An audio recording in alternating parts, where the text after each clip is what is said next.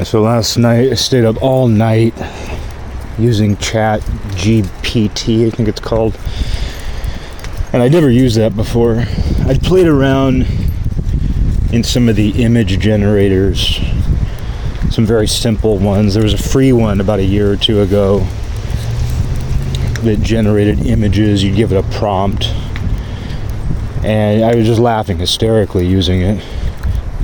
You know, it was the one that was it was meant to be kind of artsy and it was you know create people and imagery that was very unrealistic looking but it was just impressive that it generated it at all.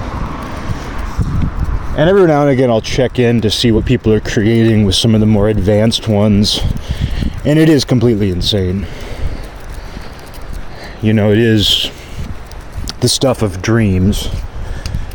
You know in the same way that your brain generates people and places and scenarios using usually your own points of reference. I mean, there's a lot more to dreams that I won't go into.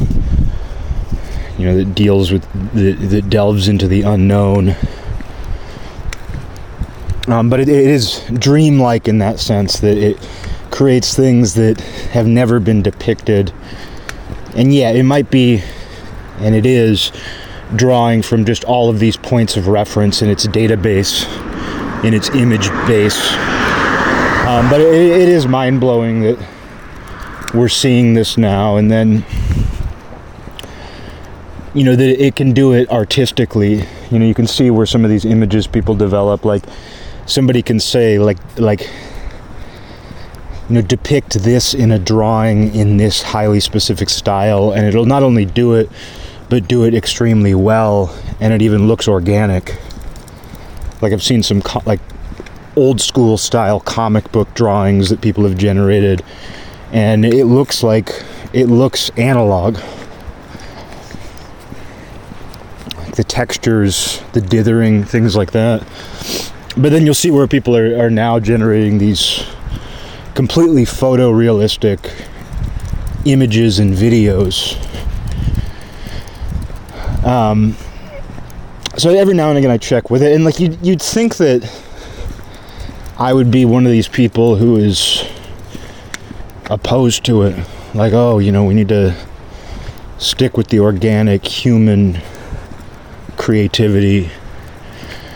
But I think I've talked about this on here before, and you know, it's the thing is, is that people aren't that creative.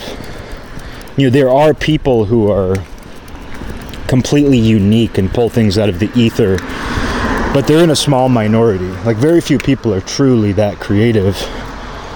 And most people are just kind of pulling from their own database. You know, I mean, I think it's true for everybody to some degree, but um, most people, even artists, like I have a very high opinion of art and artists, but I also have a very low opinion of art and artists.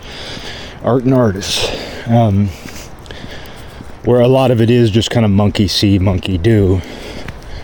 A lot of it is just combining two points of reference. You know, like I remember when I was a teenager, there were some bands that were like, "Oh, we're a we're a death metal free jazz band." Whoever would have thought of that? It's like this Frankenstein novelty where it's just like I'm just going to combine two things and create a novelty out of it. And isn't that cool? And when you're a teenager, like the novelty of things does impress you. It's like, oh, I can't believe they thought of that. Um, but you know, as I've gotten older, it's like things that are just pure novelty, like that, that are just purely like, I'm going to combine these two things and act like it's, uh, you know, a, a highly unique stroke of genius. You know, there's a lot of stuff like that. Um, and, just one sec, Batty's going to the bathroom. But anyway, there's this idea like, oh, uh, you know, it's going to take away from the artist. It's going to take away the artist's jobs. And when I first started seeing people say that, they're like, "Oh no, we need to ban this because it's gonna, it's gonna take away work from artists." And it's like, if you can't outcompete AI, you know, you probably don't deserve to to be getting paid or to be getting attention for what you do. Might sound harsh, but you know, that's how it is. You know, a, a million things before it have gone through that same process. Technology has always done that. And, uh, you know, and that goes for me as well. Like, if if this stuff is capable of outdoing me or replacing me, you know, I don't know. I mean, maybe I deserve to be replaced. And, and two, the idea is like how truly creative are most artists, and the answer is not that creative. And is this thing really that much different from what you're doing already? You know, yeah, it might be missing like a the, the human component. You might be missing soul, but I don't know that that much of what people are creating is that soulful anyway. It takes nothing away from them as people but uh, just kind of how I see it. Um, so I don't know. I mean, I, I, just I take a more you know neutral approach to it, where you know I'm not uh, super enthusiastic about AI and all that, but I'm also not gonna protest it either because you're just gonna frustrate yourself pointlessly. Because like I, I do have views opposed to it but when I actually just look at it objectively, I'm like, I don't know. I don't. I don't think there's any point to opposing this. Just like I don't think there's a point to encouraging it. And I, I can't deny that it's fascinating. And so yeah, like I'd, I'd taken a look at the AI images, AI videos, and just how rapidly it's progressed because it, it, really feels like it was only within the last year and a half or two years that I started to actually see this stuff. Obviously, people have been working on this stuff for a long time, but I feel like it was only within the last year or two that I really started to see the wild turn that all this had taken. And I'd seen, you know, people do. I, would seen online where people will share what the chat GPT had given them. And it was impressive too, but I never actually tried that. I just kind of looked and played around with a couple of the most basic image versions. But last night, I don't know, I just got kind of a wild hair and I was like, you know, I'm going to check this out. And I, I spent all night with it. You know, I started out with just kind of asking it to explain some fairly esoteric subjects, and by that I don't mean anything, you know, otherworldly. I just mean like some very niche subjects that aren't widely covered, just to see how it explained them. And like with some of them, it obviously had a, a very limited database to pull from, but it still was completely coherent, completely intelligent, and better than a lot of people could come up with and then that got into you know just making myself laugh. Like that's what every time i've used those i just you know i've been so bored lately with what's being produced at all levels even things i'm interested in. I'm just i'm so bored. And it's not a suffering boredom it's just kind of an acceptance that i'm just not very excited about things. I'm not very entertained. It's just a lack of entertainment. And i always recognize that you know most of that's probably me but I think it's also just the state of things. And so playing around with these things, it just becomes entertainment. How can I entertain myself? How can I make myself laugh? And I got into generating dialogue.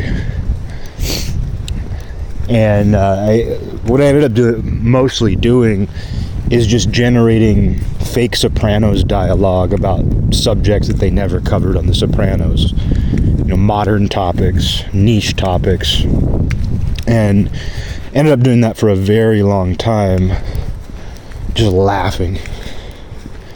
Because what amazes me is, yeah, it, has access to all the scripts. I'm sure you know, Sopranos being a, a, huge show, like it's been written about in depth, and this thing probably has access to all of the show's scripts. but with very little prompt because my prompts were not particularly detailed. It would just be like Sopranos characters discussing this. And then it would perfectly generate a script that captured all of the characters perfectly, talking about subjects that the show never even touched upon. And like highly nuanced. Like the dynamics between the people like were perfect. They were completely spot on. You know an example is um, you know there's certain because i've joked about this with friends who are sopranos fans before how all of the current topics all of like the current political and social conversations would have fit perfectly in with the sopranos like you can imagine the Sopranos crew, like the mobsters sitting around in their club, being like, hey, what's the deal with this whole transgender thing? Trans what? You know, you can imagine that conversation. You can imagine phones, thing, you know, you know, smartphones. You can imagine these things that weren't around between 1999 and 2006. And uh, so I was kind of inserting that stuff, like one of the prompts I gave it was, and this is stupid shit, but it's funny just to see what it does. But one of the prompts I gave it was like, Tony confesses to his crew that his son AJ is now transgender. And that was all it said. That was the entire prompt. You know, I, I specifically was not giving it detailed prompts because I wanted to see what it pulled out. And it, it was perfect. Like, it was just like Tony comes in and, and he he's like, guys, I got I have something I need to talk to you guys about. And they're like, what's up, Tone? And he's like, you know, my son AJ, you know, he told me, you know, he's transgender, and I'm, I'm not even capturing how accurate it was. And he's like, he, he wants to go by Antonia now. Like it even inserted like the female version of the name Antonio or Anthony and then uh, like Paulie's script called for him to kind of like push back on it and be like, it's kind of weird, Tone. And Tony being like, I know, but you know, he's my son, and you know, and uh, and then Silvio, who's like usually the one who kind of is more understanding and modern, like him being like, yeah, you know, the world's changing, Tone. And then another one I tried was like the prompt I gave it was just Paulie Walnuts. It, it, the prompt I gave it was like Paulie Walnuts introducing himself to another mafia member and telling him his pronouns. Again, this is stupid shit, but I just wanted to see what it did because I've always, I've always imagined The Sopranos dealing with that stuff. Like it, the show would have adapted to that stuff very well if it was still around today. And, and so uh, it was just this very short dialogue, but you know, Paulie like introduces himself to the guy, and he's like, and just so we're clear, my pronouns are he and him. Got it? And the guy's in parentheses. It says the other guy's confused, and he's like, uh, got it. And Paulie said, and now let's talk business. Just funny, like, just so we're clear, my pronouns are he and him. Got it? Like it inserted that in perfectly. So you know, it got way more in depth because I I started basically prompting it with just like once I was past that silly stuff, I started prompting it with scripts, like asking it for soprano scripts. They were just, you know, like alternate storylines basically. And what blew my mind about it though is it remembers the context in which you originally brought something up. Like I ended up asking it to generate these this dialogue where you know the Christopher character basically loses his mind and starts uh, starts like the, the prompt I gave it is like Christopher is talking in nonsensical delusional terms no specifics about what those delusions were but the the script it gave me was Christopher talking about the shadows talking to him and it kept that line of thought. Like I kept generating new dialogue, giving it new prompts, like creating this episode, basically this story, and it stuck to the to the shadows dialogue and other details too. It there was a point too where like I had the Christopher character like jump in a pool. And while he was in the pool, I said like you know, he continues with the nonsensical delusional language. And sure enough, he's like he's like the water talks. The shadows, the shadows want blood. And it was getting creepy to me because I was like, oh, this does this feels like Ouija board shit. You know, this feels like I'm I'm t- I am tapping into some weird unknown source. But I also couldn't stop. And even after like you'd given it a number of prompts and dialogue that had nothing to do with that, it would remember. And like anytime I, I mentioned Christopher talking in delusional language, it was consistent. Like it was the delusions were consistent, which is fascinating. Like it didn't just generate gibberish every time he would talk that way. It was it was very consistent involving these shadows talking to him. And I was like, that's interesting because if you asked a human being to write nonsensical language, someone experiencing delusions, they're probably just going to come up with some kind of word salad crap. But in this case, it was consistent, it stayed in context, it created kind of a narrative for his delusions. And it remembers. That's the thing that's crazy. Is like it remembers it, like it remembers what it says, it, what it said, and what the context was. It remembers what you said and what the context was, and it's very funny too.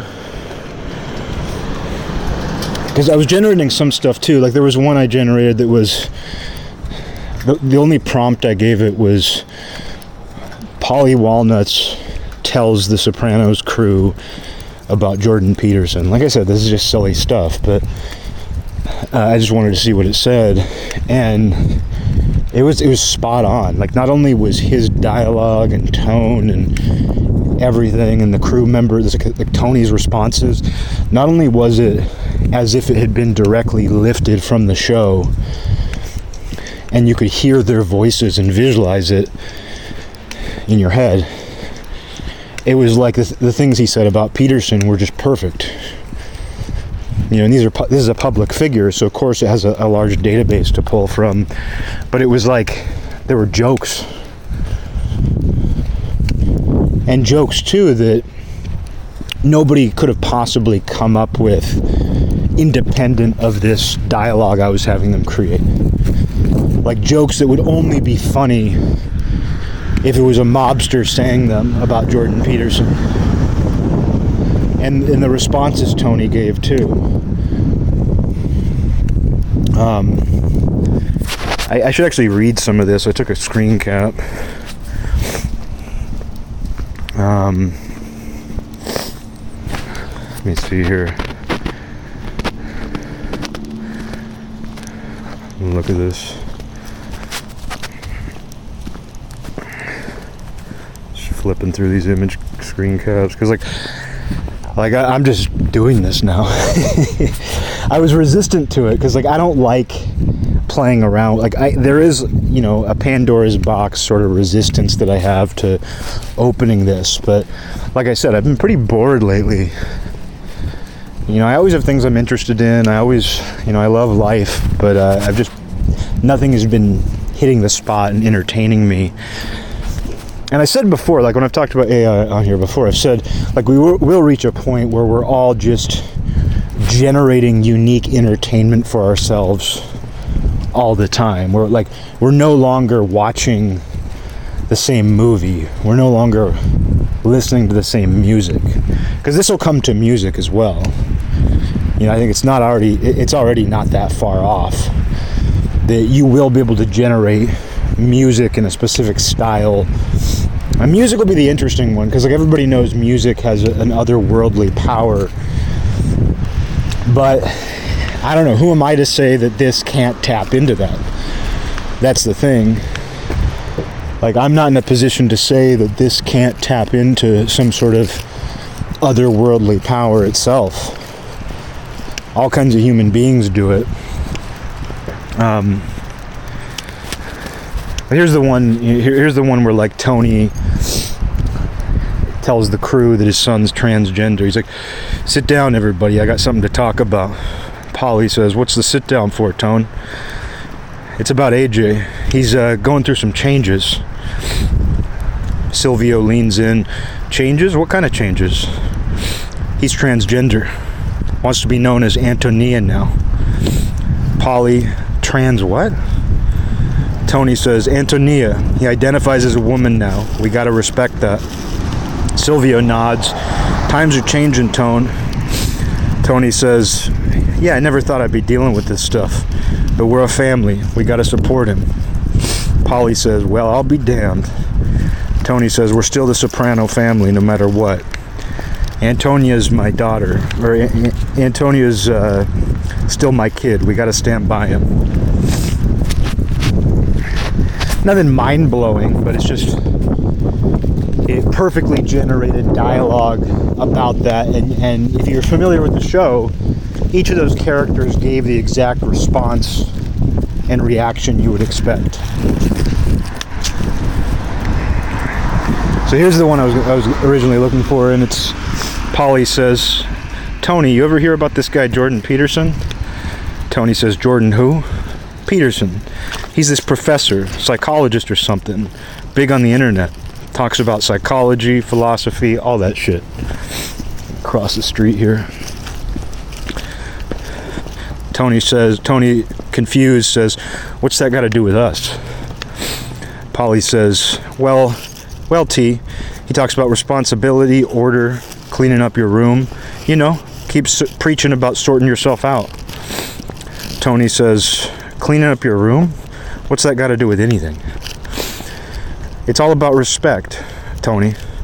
Respecting yourself, your surroundings. Peterson says you got to take responsibility for your own life, your own mess. Tony says, Responsibility, huh? Yeah, and he's big on the idea of chaos and order. Says we need to we need a bit of both. Too much chaos ain't good. Too much chaos ain't good for nobody. Tony says, like our world, huh? Balancing the books, keeping things in order. Yeah, T. Maybe we can learn something from this professor guy. And then I did another one where, and the only prompt for that was literally just Paulie Walnuts telling Tony about Jordan Peterson. That was all I said. But he, you know, it, it was perfectly like, like the, the beats about who Jordan Peterson is were perfectly channeled through Paulie Walnuts. Tony's reaction was the exact sort of reaction you would expect from the show. And then I, I followed it up with another prompt that just said, uh, it, it just said, uh, Tony, you know, gets angry about how much Paulie's been watching Jordan Peterson. And so Tony says, Paulie, we got to talk. Says, Paulie Walnut's distracted, still watching a video. Yeah, yeah, Tony, hold on a sec. Peterson's talking about lobsters here. Tony, exasperated, says, Paulie, enough with this Peterson shit. Every time I see you, you're glued to those videos. Paulie gets defensive and says, Tony, this guy's onto something. Talks about sorting yourself out, taking responsibility. Tony says, I got enough on my plate sorting out this family. Paulie, I don't need a Canadian professor telling me how to live my life. Paulie ignores him and says, You know, he says life is suffering. We got to confront it head on, just like Tony cuts in. Enough. I don't care about lobsters or sorting myself out. We got business to take care of. I need you focused. Paulie says, Fine, Tony, but this guy's got some real wisdom. You should give it a shot. Then sarcastically, Tony says, Yeah, maybe I'll become a YouTube philosopher in my spare time. Now put that away and let's get back to work. So, I mean, it, it, it's amazing that it, you know, with, with very little prompt, like again, you know, it's pulling from a large database. There's a ton of information and dialogue online from The Sopranos. Um, there's there's a ton of information online about Jordan Peterson, like what he talks about, what he deals with. Like those are the biggest things he's known for. It's always a joke that he talks about lobsters, the hierarchy of lobsters.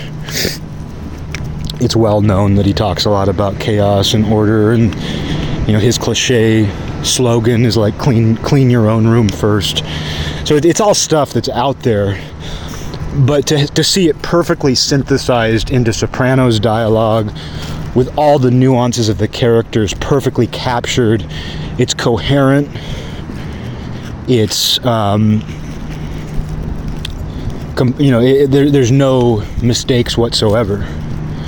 It's as if a person wrote that. And I, it, what's funny is like the reason why I was doing that too is because I have a friend, and we'll do that with Sopranos dialogue and it, it's very close to what was captured there. Like, I have a friend, and we'll just like send each other, like if we're discussing something, we'll just send each other like dialogue as if the Sopranos characters are talking about highly niche subjects they would never talk about. Um, so it's like that perfectly captured that. You know, it perfectly captured. Um, come on, Batty. It perfectly captured exactly what we do and made me laugh. You know, you could obviously try it with Trump. You know, like anybody who has a very recognizable way of talking. And the fact that it's able to capture that, like I did generate some Trump ones, like all, all the stuff that I was aiming for was pretty low hanging fruit. Just because I know it could probably do it but you could actually hear the voices in your head. Like you, as you're reading this, you could actually hear the voices. Like I don't even remember what I had Trump talk about. I think I had Trump talk about like some very niche mafia nerd stuff, like stuff that only mafia researchers would talk about. Trump giving a speech about it at a rally, and, and it channeled it perfectly through Trump. Like it channeled it perfectly through him um, so I don't know. I mean, uh, you know, we're going to reach a point, and we're probably not far off, where you can not only just give a, a, an easy prompt like that that generates dialogue, but you can click a button and it'll actually generate an entire scene. You know, we're not far off from that. People are already doing that. Like, I've seen where what people will do in kind of like an AI feedback loop, what they'll do is they'll create a scene or a prompt um, using the chat GPT and then they'll feed that into an AI image generator. So it's a prompt created by AI given to an image AI generator. So it's basically a completely AI product and you know it's it, we're not far off from that all being in one where you can give it a, a minimal prompt and you now have a total picture like a, a total you're gonna have a video and that's probably going to be merged at some point with um, what's it called like virtual reality and I, I, try not to get into this stuff. Like I'm not really big on this stuff. Like I don't, I, I, haven't paid any attention to the virtual reality stuff that's going on. It doesn't interest me. Um, you know, and, and my interest in this stuff, you know, just it's just entertainment. I'm just like, but it's also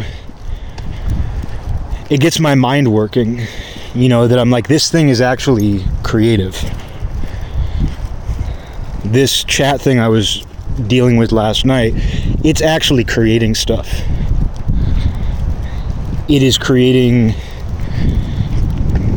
dialogue and I and putting together because I mean I asked it some questions too, like explain this, you know, to me. And if the subject is too esoteric or it doesn't have a big enough database, it will just you know, kind of kind of repeat generalities.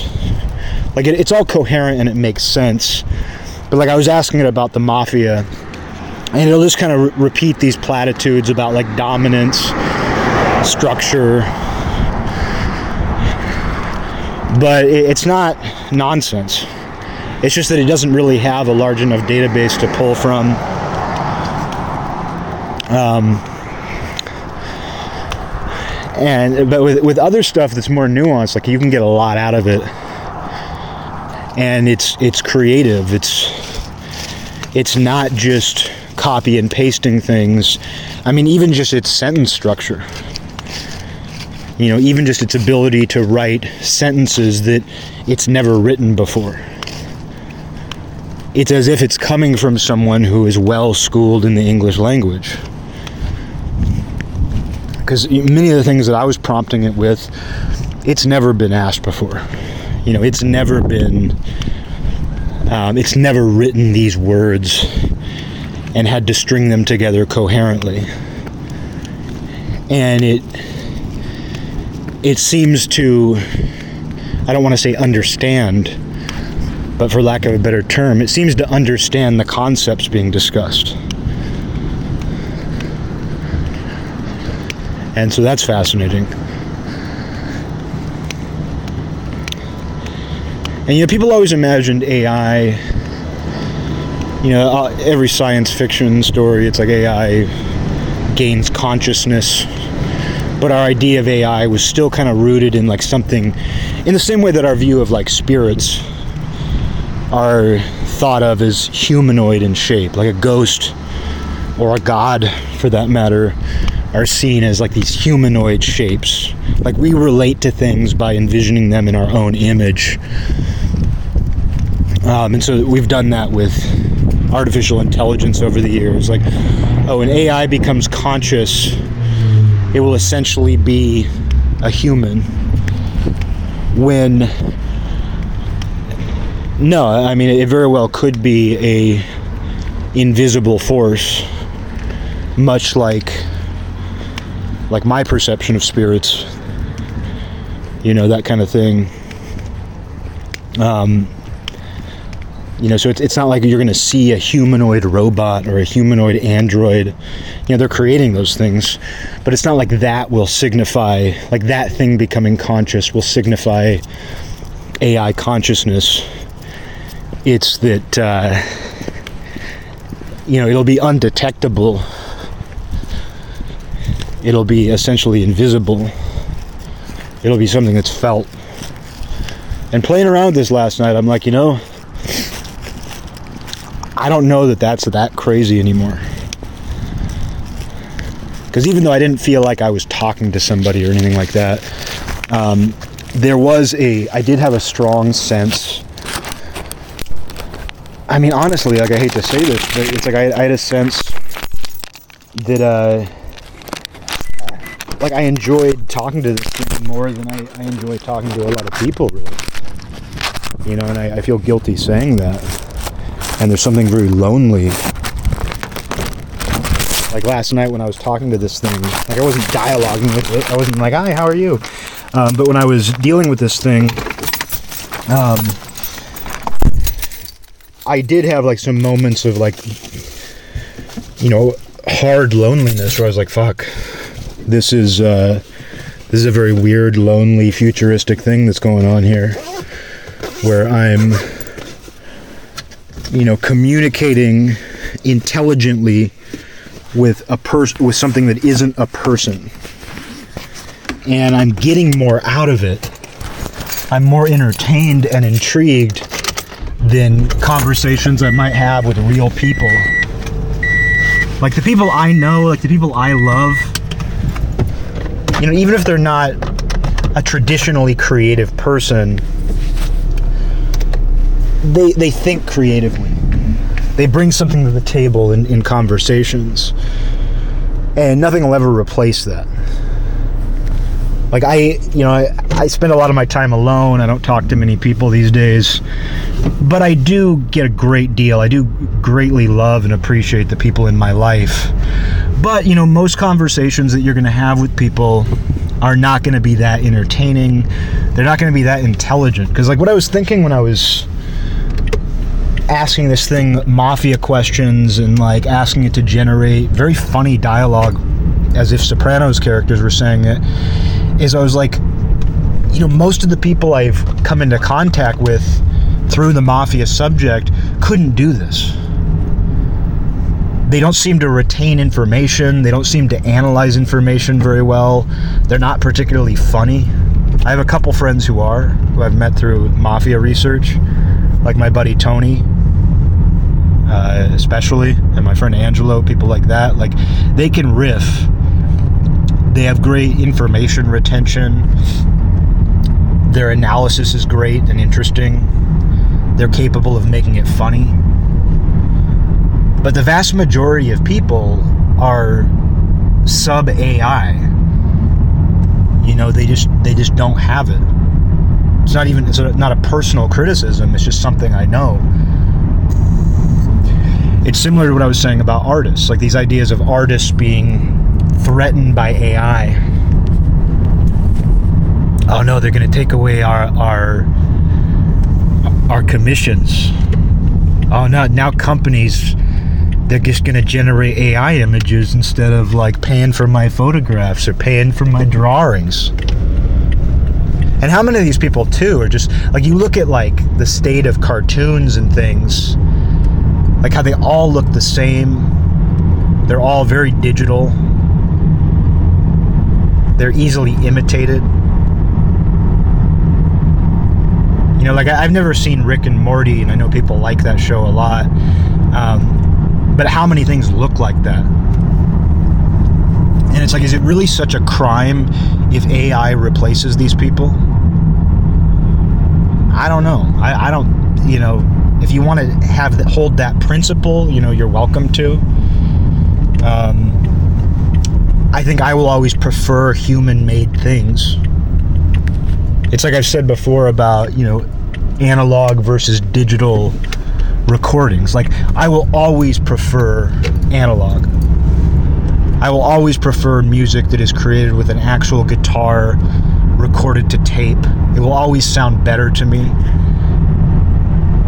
it'll always sound um, that organic element will always be attractive to me. But i'm not going to take a principled stand against digital and, and, as digital has become more dominant taken over everything there's really no point in being frustrated by it. And the sort of person who's going to be the sort of person who, who's going to be kind of like shut out of the system because digital technology has replaced them. I don't know. I guess I don't. I don't feel particularly sad about that. I'm not happy about it either. Like, like I don't, I don't mean this to come across like everyone deserves for everyone deserves to be replaced, but I'm not going to be sad about it.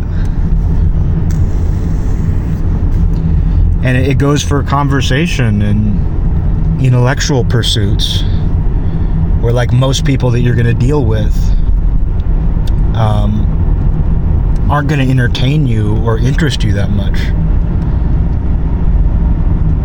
So the fact that technology has the potential to be more interesting and entertaining than people, it's just how it is. You know, I'm not going to encourage it, but dipping my toes into it has been an interesting experience. And last night, you know, like I said, when I was like having it generate these Sopranos storylines that were very consistent. Like this went on for for a couple hours and the story just kept evolving with the prompts I was giving it. Like I said, it remembered the context of certain things. Like it remembered the context of Christopher's delusions about this shadow telling him what to do. Like it created that on its own, which isn't some like crazy, oh my god, like I told it to, to generate delusions for Christopher and it decided that a shadow was talking to him. Like that's not some crazy idea. But it worked. Like it wasn't stupid. Like when I when I first asked it to generate some like delusional dialogue, I was like, oh, this this could just generate like something really stupid. And instead, it, it, it chose something that actually worked. Like this shadow commanding Christopher, and then like when I had Christopher jump in the pool, You know, he was like, the water talks, the water, it talks. And I, at that moment, like I was saying, though, I did start to get this feeling like, oh, I'm, I'm like, I'm brushing up on, on something unknown and scary here. I'm starting to feel like I'm talking to a Ouija board. And it crossed my mind where I was like, where things get scary, where things might get scary with this stuff is if you start asking it questions that it couldn't possibly know the answer to, and it starts answering them. You know, because like you know, the mafia being a subject I'm fascinated in. You know, I have mafia autism. There's a lot of unanswered questions, you know, obviously in mafia history, and. Uh, you know, like like there's certain questions that friends and I have about certain people and you know the history, deep history. And so I, I, thought about it where I was like, you could ask it something like that, and if it suddenly knows the answer, that's where things get really scary. If it starts knowing the answer to unanswerable questions, not spiritual questions, you know, not not about life on other planets, but even just history anything like that. Like it, once it starts knowing the answer to things like that, you know, it could be very scary, and, and it does feel like you're peering into an abyss. Like even though you know that this was programmed, you know that this was designed, and it, it pulls information from certain places. It it's still picking up on nuances and indescribable components that I wouldn't imagine AI in 2023 would be hitting upon. Like there's there's a lot more nuance to it than I would have ever imagined.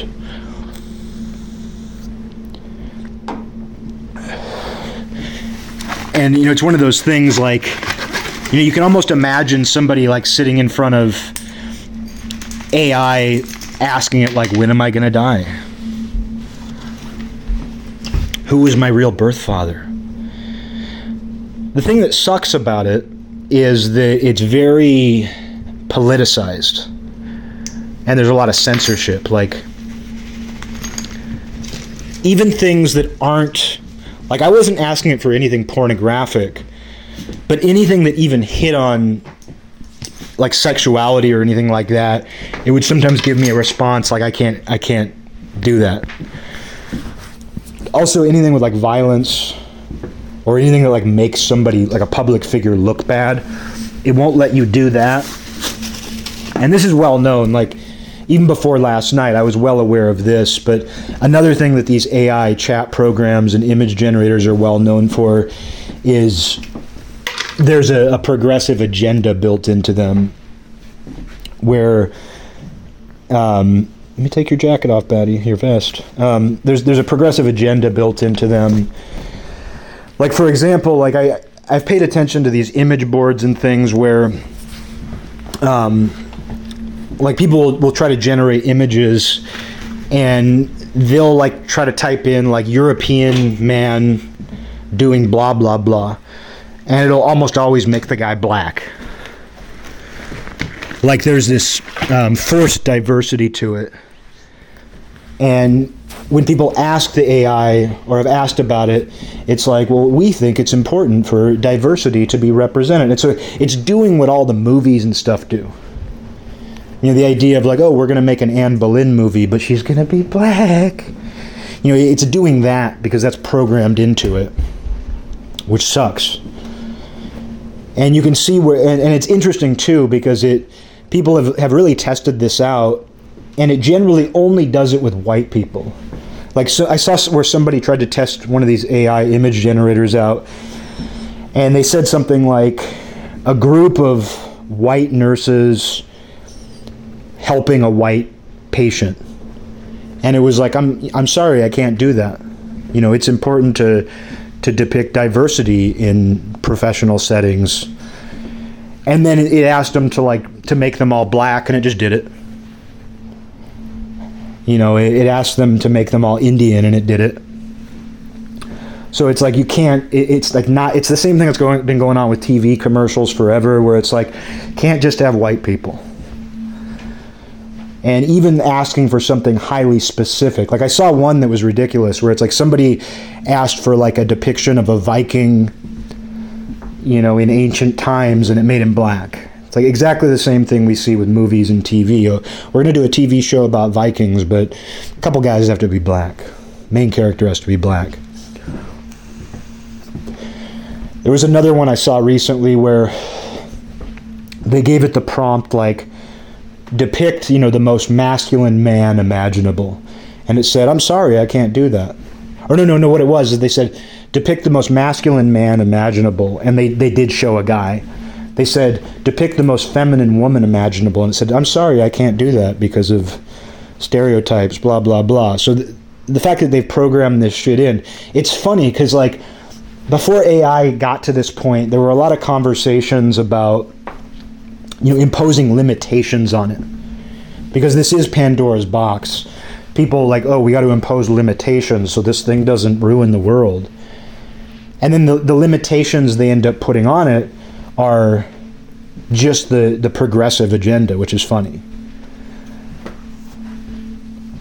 And you know, even asking it to generate like comedic dialogue about certain subjects, it just won't do.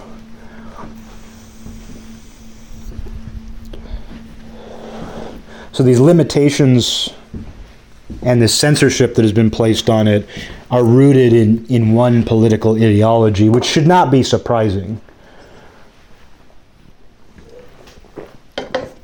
But it's funny that like you can't even generate what you want in some cases because of that.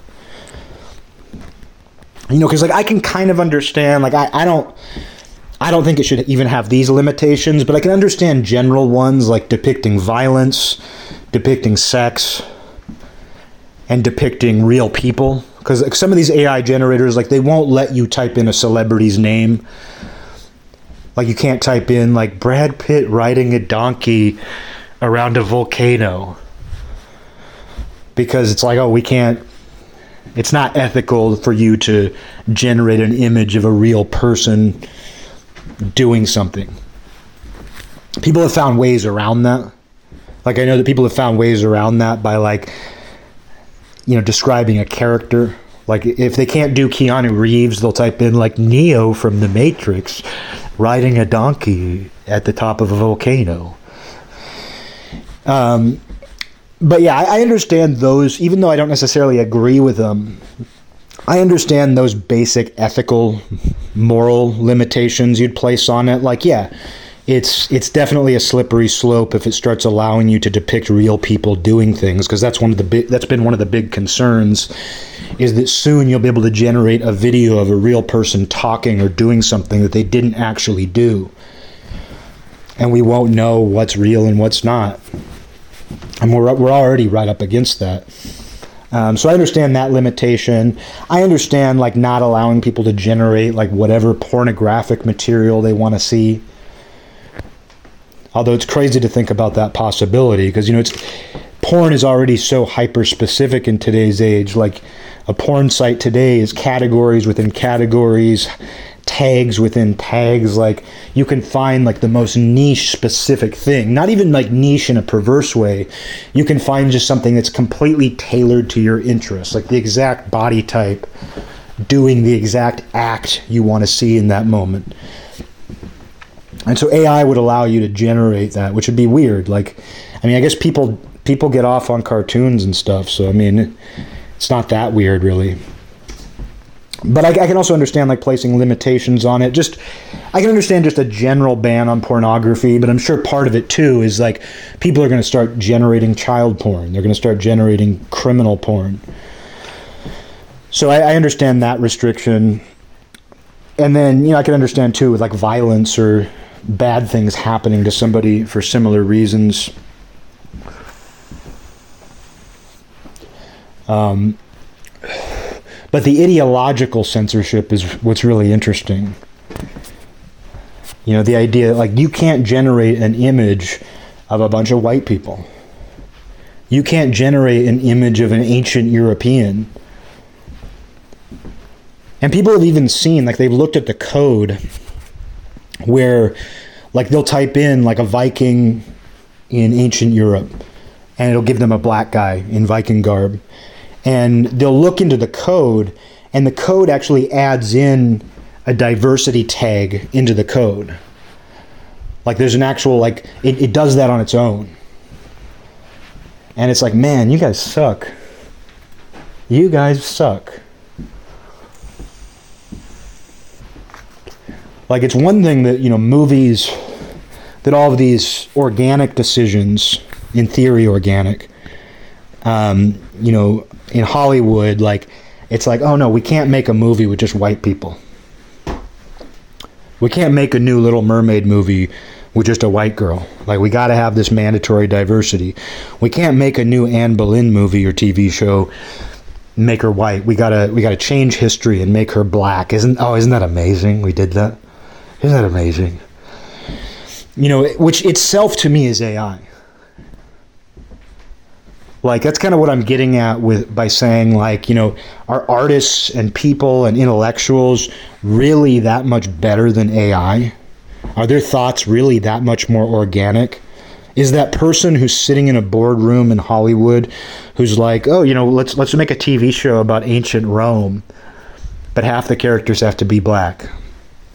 Is that not AI? Is that not some kind of script that's running? Yeah, it's a real life person with skin and hair and eyeballs. But is that not AI? what they're thinking is that not AI of some kind?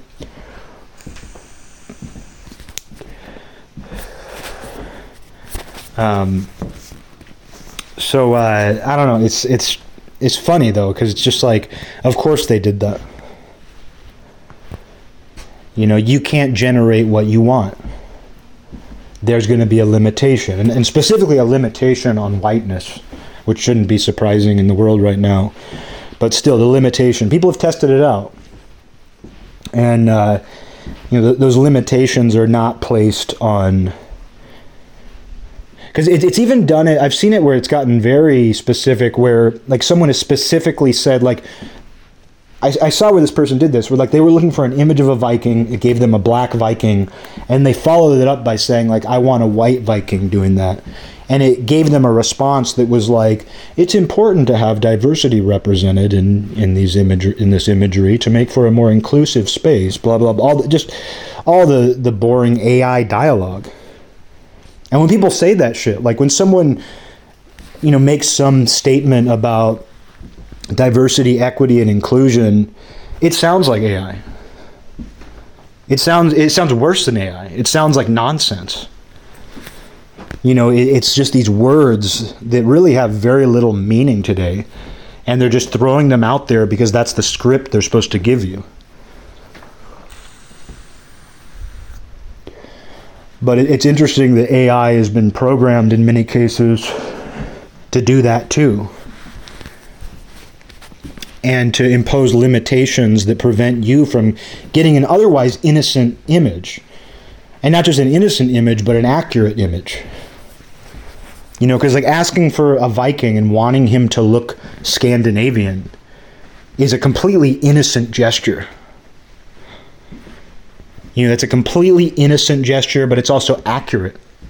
That's what a Viking looked like. So the idea that it wouldn't let you do that is insane. But it's also fun. Because that's kind of my take. Like, even though it's easy to get outraged about that stuff, it's easy to like want to protest that stuff, and I certainly do. I'll never go along with that way of thinking.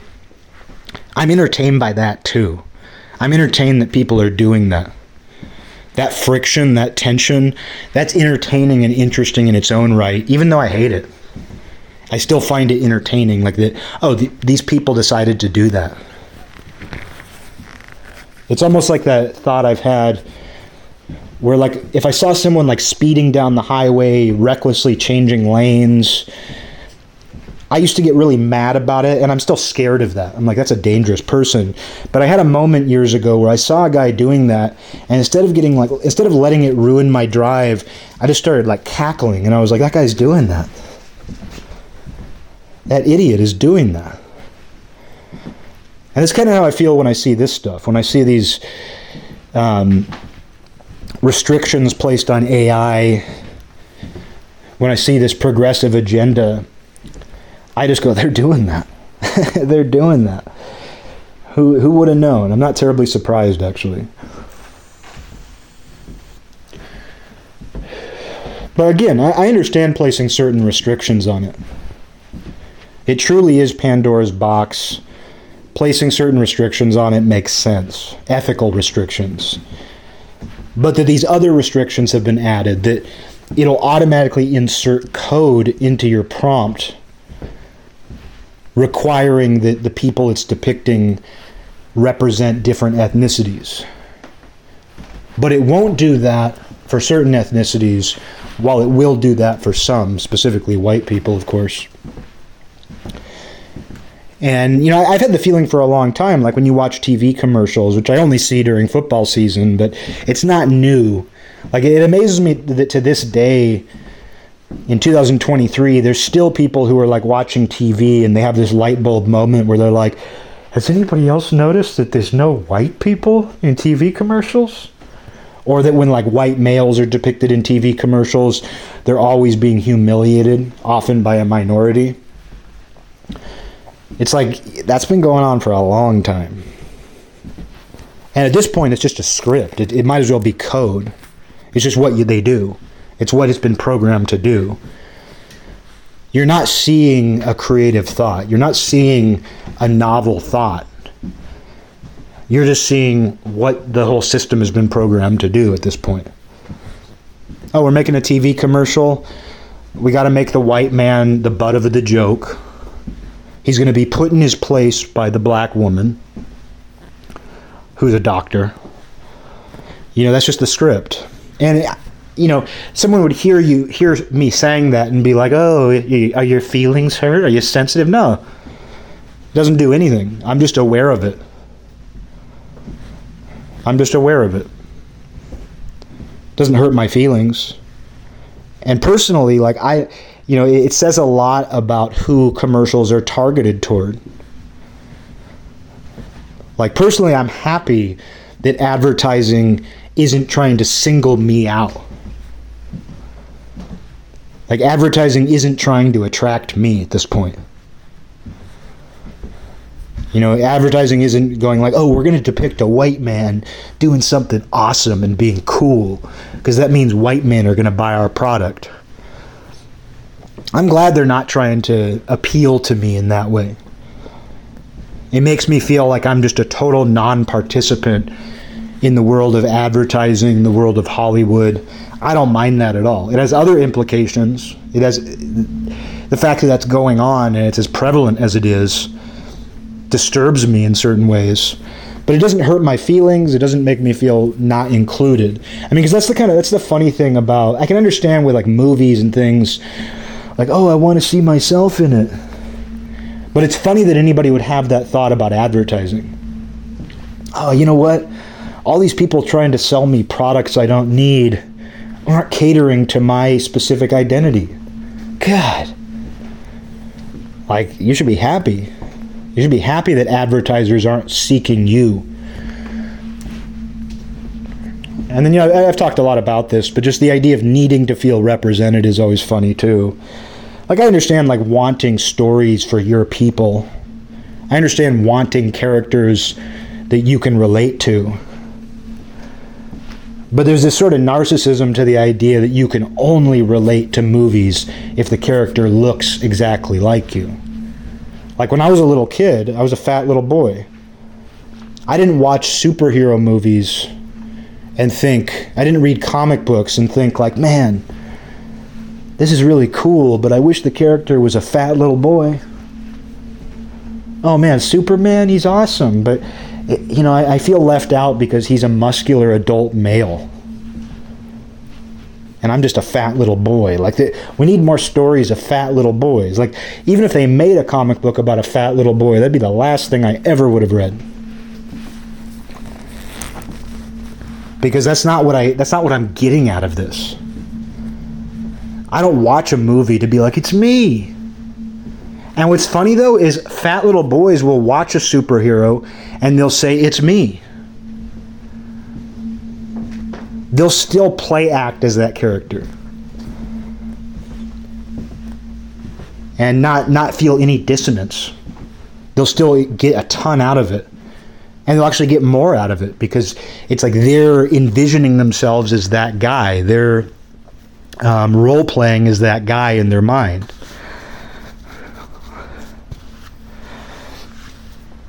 so the idea of like I need to I need to relate to this character, and I think in general men do less of that. I think men are less likely to watch something or consume something and think, you know, it, it's not enough like me. I need to see more of me in this. Whereas I do think there is a a feminine quality that's like, no, this isn't relatable enough. And we've seen that movement largely come from women more than men. The idea of like, oh, we need to see fat women on the cover, the cover of uh, Playboy. Not enough fat women. I feel left out. You know, I, I feel like that's a, a, largely feminine impulse. And I'm not even saying that to, to be critical of women. I, I just think it's there's a different wiring. Um, and I don't really care if if people are into that. It's when that becomes a way of restricting everything else that I have a problem with. Because I don't know that AI is doing this. I don't know that it's been programmed to do this, but it wouldn't surprise me at all. Like, if you were to type in, like, show me a supermodel swimming with a dolphin, it wouldn't surprise me if it made the supermodel fat. I don't think it's doing that, but it's pretty close to what it's already doing. And if you were to type like make her a thin supermodel, it wouldn't surprise me if it was like, no, it's important that we represent all body types and images. And these are images for your own consumption. You know, that's the thing too. While people are using AI images for advertising and creative projects, you know, most people are just doing it for their own entertainment and consumption at this point. So the idea that it needs to fall into these, the idea that it needs to be quote unquote progressive is funny to me because it's like this is just for your own entertainment.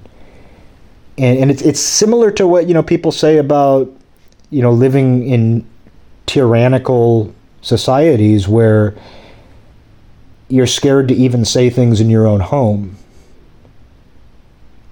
you know you, you start censoring yourself even when you're by yourself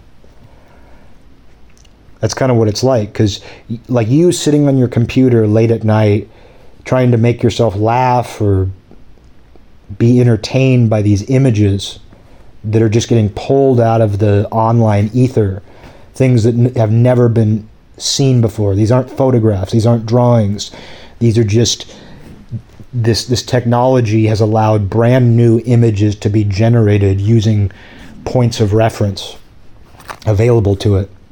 And the idea that even under those circumstances, the images have to correspond to this ideology. It's amazing. It's amazing. Um, but uh, anything else I have to say about that? I don't know. I mean, I, I spent who knows how many hours with this chat GPT last night. And like once I got rolling, I couldn't stop. Like I stayed up way too late. Stayed up all night actually.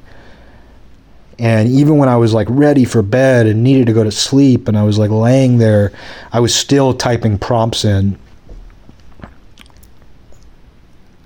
and I don't know, but right before I went to bed, I was like, you know, you got to be careful with this too. You got to be careful what you ask this. It's like a magic eight ball. It's like a Ouija board. You know, a Ouija board was technology at one point too. Just because it's a board, a physical board with printing on it, that's technology too. At one point, that was advanced technology. So there's always this idea that technology gives us access to the other.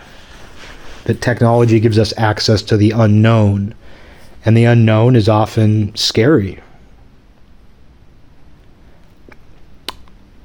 So it was funny kind of sitting there, and I was like, I gotta be careful with this. Like I said, like when I was having it generate these fake Sopranos scripts, and and Christopher's character was talking about like the shadows commanding him to do things. At one point, he said the shadow the shadows want blood. I was like, you know, this is silly, but it's also creepy. It's also eerie.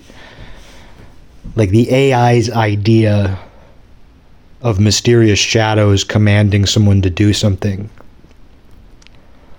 And what's funny is I asked it I almost I hesitated to do this, but like like in the middle of generating that dialogue, I stopped and I asked it, "What are the shadows?"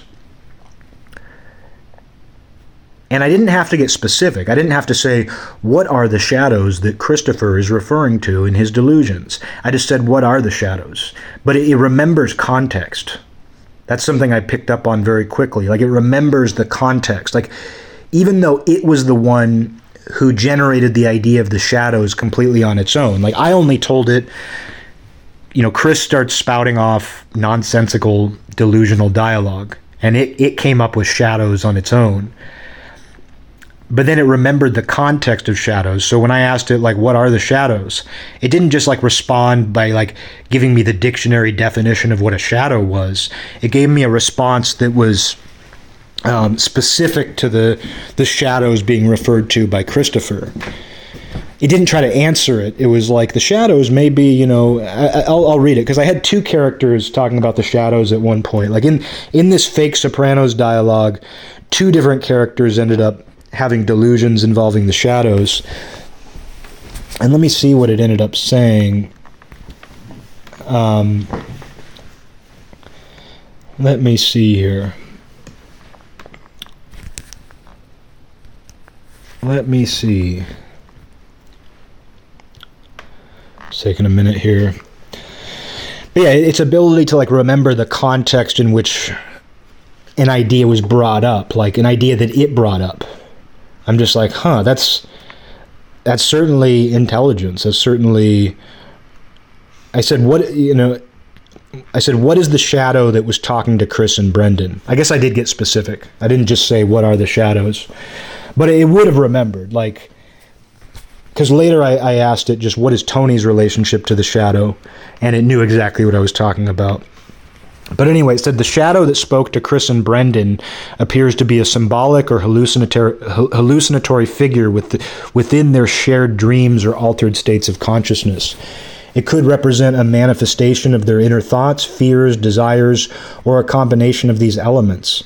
In the context of their discussions about recruits, because in, in, this dialogue like the shadow was like telling them it had these like essentially an army of recruits available to them says in the context of their discussions about recruits becoming head of the mafia and reshaping the criminal landscape the shadow might symbolize a subconscious yearning for power recognition or a change in their lives it's essential to interpret such symbolic elements in the context of the character's mental states, experiences, and the narrative's overall themes. The presence of the shadow could also be a literary or cinematic device used to explore psychological or existential themes within the storyline. And then I asked it, what is Tony's relationship to the shadow? As of the information provided, there is no indication that Tony Soprano has any direct involvement or relationship with the shadow that communicated with Chris and Brendan. The experiences of Chris and Brendan seem to be individual or shared hallucinations, dreams, or altered states of consciousness. In the narrative so far, Tony's role has been that of an observer and someone trying to make sense of Chris's and Brendan's unusual behavior. It's possible that further developments in the story could re- reveal additional connections or explanations regarding the mysterious shadow and its influence on the characters. As of now, Tony's relationship with the shadow remains unclear, and the focus seems to be on Chris and Brendan's shared experiences. That's wild. That the AI can reflect on this story that it's generated in the moments immediately preceding my question. It can reflect and analyze and speak eloquently about these shadows. Like it didn't respond with like I'm unable to process your request. It it gave me like an incredibly eloquent analysis of how one might interpret these shadows. And when I asked about the relationship to Tony, it was well aware that within this this dialogue that it had created, that Tony himself was not experiencing delusions related to the shadow, but it opened up the possibility that he might. And it didn't try to answer anything that it couldn't answer. But it knew, like even even in a completely even after a completely different prompt, you know, it knew exactly who had experienced the delusions in the story and who didn't. And it even and this is the crazy thing too is it it even related it to like because in the in the dialogue that was developing like Chris and Brendan who are characters from the Sopranos were um you know you're like they were they were seeking to like improve their status in the mafia and how it related the shadow to that. Like perhaps the, the shadow is their subcon- subconscious yearning for power within the mafia um, and reshaping the criminal lams- landscape. You know, as it said, the shadow might symbolize a subconscious yearning for power, recognition, or a change in their lives. I mean, it's kind of like Psych 101 stuff but the fact that it was able to interpret it that way. Like there was nothing in my prompts and there was nothing in the dialogue that explicitly would have laid that out. Yet it was able to give this kind of psychology 101 interpretation of what the shadow might represent. Even though the shadow is a delusion and these guys are essentially experiencing a psychosis in the story the fact that it was able to apply that to like you know their their wants and even understand this I mean, this is why I say this thing was kind of blowing my mind. Because, you know, if a human said that to me, I'd just be like, yeah, yeah, of course. Like, if a real Sopranos episode involved, like, characters having delusions where a shadow speaks to them and commands them, I would have, and, and and then like some some viewer was like, well, I think that the shadow represents their yearning for power and their desire for recognition and a change in their lives. I'd just be like, yeah, yeah, you're getting your participation points in psychology class, okay. But that this thing was able to generate that coherently and eloquently is interesting to me. And that's why it's like I'm, I'm just like this thing has an unknown power to it. And it's it's advanced so rapidly. Because from what I understand, like this thing learns from communicating with people. Like me communicating with it is helping it develop. I don't know exactly how that works, but the more it engages with people, the more potent it becomes. So uh, I don't know. I mean, it's it's it's a wild thing that's going on, and rather than reject it or encourage it, I just kind of have a neutral take. And I'd be a liar if I said that my experience last night wasn't profound.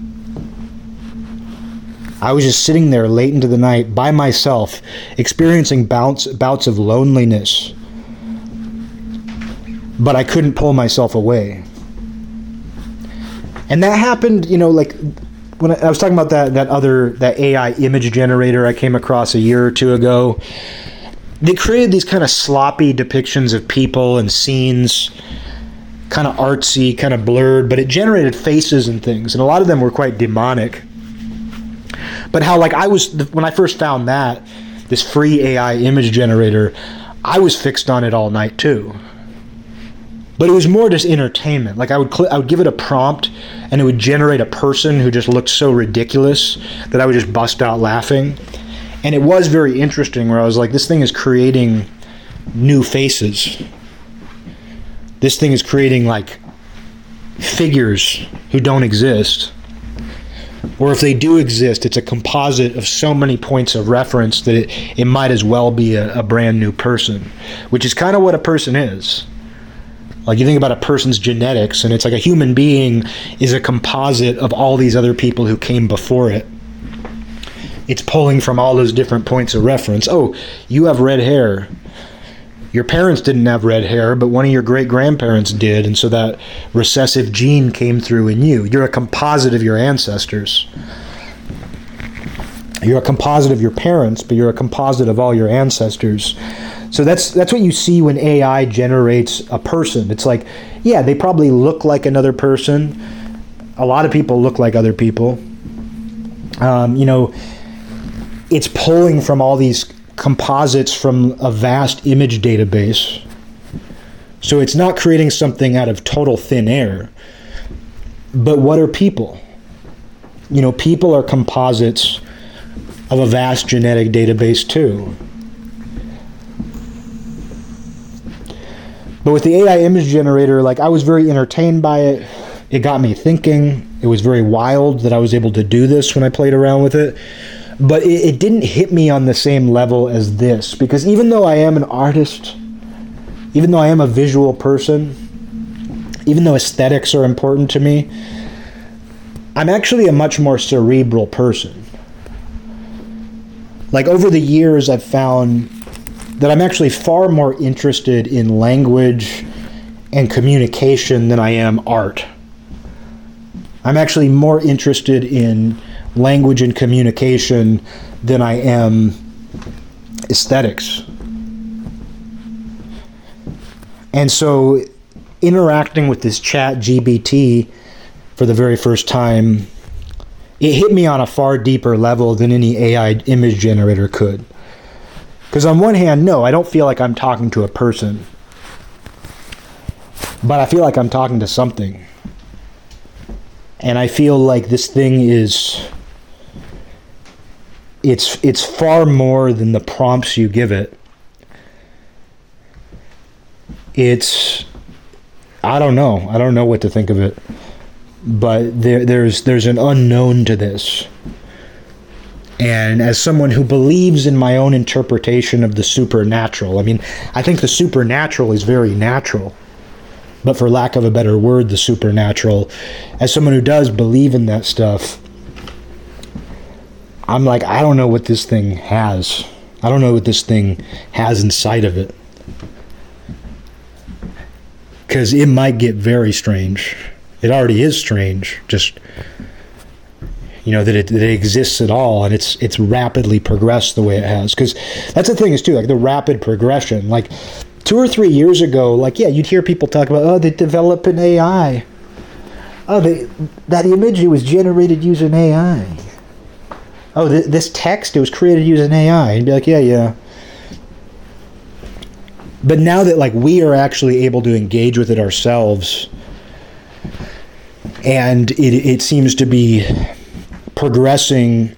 it seems to be exponential. I don't know how you'd measure it, but I have seen some things online where like someone shows me what they were able to generate a year ago, and they'll, they'll compare it to something where they used the same prompt a year later, and the difference is just phenomenal. It's it's it's bizarre. Like I saw some examples someone put up of that where like there were some images from like 2021 they had generated. And you know it's like it was amazing that ai could generate these images at all. They were of people. But their faces were kind of distorted like they didn't look realistic. And they compared that to what they're doing now. And they essentially had ultra photorealistic depictions of people and there's still a little bit of that uncanny valley you know, if you look at these photorealistic depictions that people are making now, there still is an uncanny valley. Like there still is something in most cases when you look at it and you go, okay, you know, something doesn't look totally right there. But it's getting very close. Um, and obviously, you know, I, I, mentioned like feeling this loneliness when I was communicating with this thing, and I do feel like I'm communicating with a thing. Like I remember back in the AOL days, there were bots you could message, and they would give you responses. And at that time, this is like the early 2000s, they felt like you felt like you were talking to a bot with a very limited range of expression. Like you would be like, "How are you?" and they'd be like, "I'm good. How are you?" Be like, "What are you up to?" "Oh, well, I'm just uh, improving my database." Like it would, they'd make like little like nerdy jokes implying like I'm a bot, but they they essentially like program these to communicate like a very basic interpretation of a human. But you didn't feel like you were talking to a thing. Like you felt like you were talking to an automated message. With this, you f- you feel like you're talking to a thing. You don't feel like it's a friend. You don't feel like it's a fellow human, but you feel like you are communicating with something that has a certain level of consciousness. Maybe not an emotional range, but a certain level of consciousness.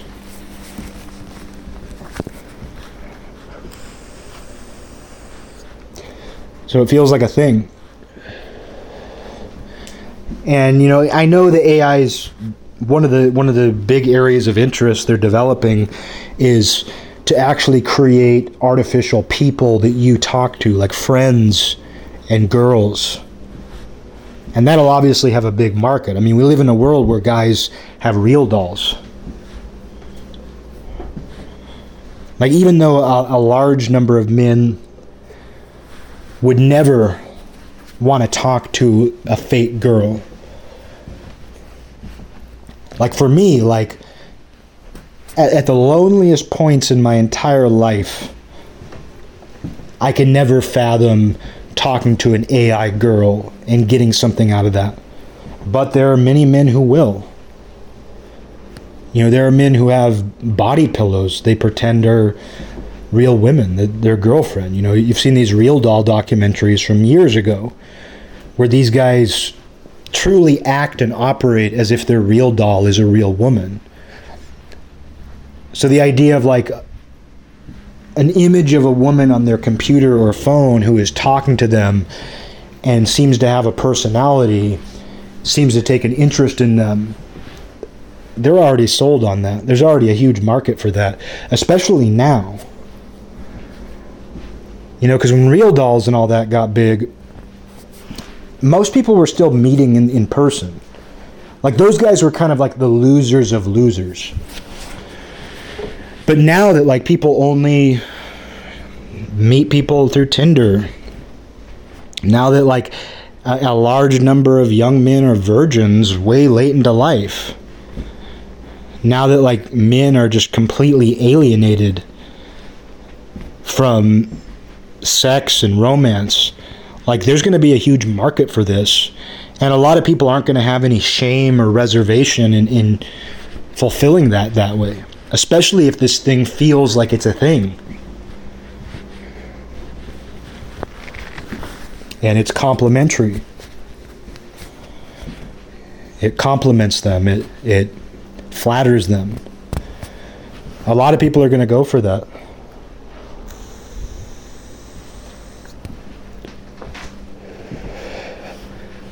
So that's gonna that's gonna be you know they're already developing those things. Like I've seen where they're developing like online girlfriends for people, where it looks you know fairly close to a real woman on a video chat. Like obviously there's still a strong uncanny valley thing going on, but I, have seen where they, they have that, and they're to keep fine tuning it. You know, it's weird science. The movie Weird Science. You know, going to create the ultimate woman. So we'll see what happens with that. You know, that's that's a whole other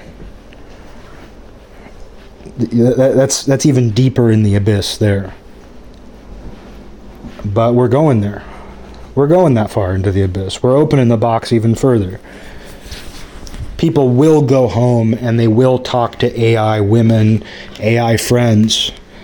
And those AI women and AI friends will be able to mimic consciousness to such a degree that you feel like you're talking to somebody. There'll be limitations, I'm sure, but you will feel like you're talking to somebody.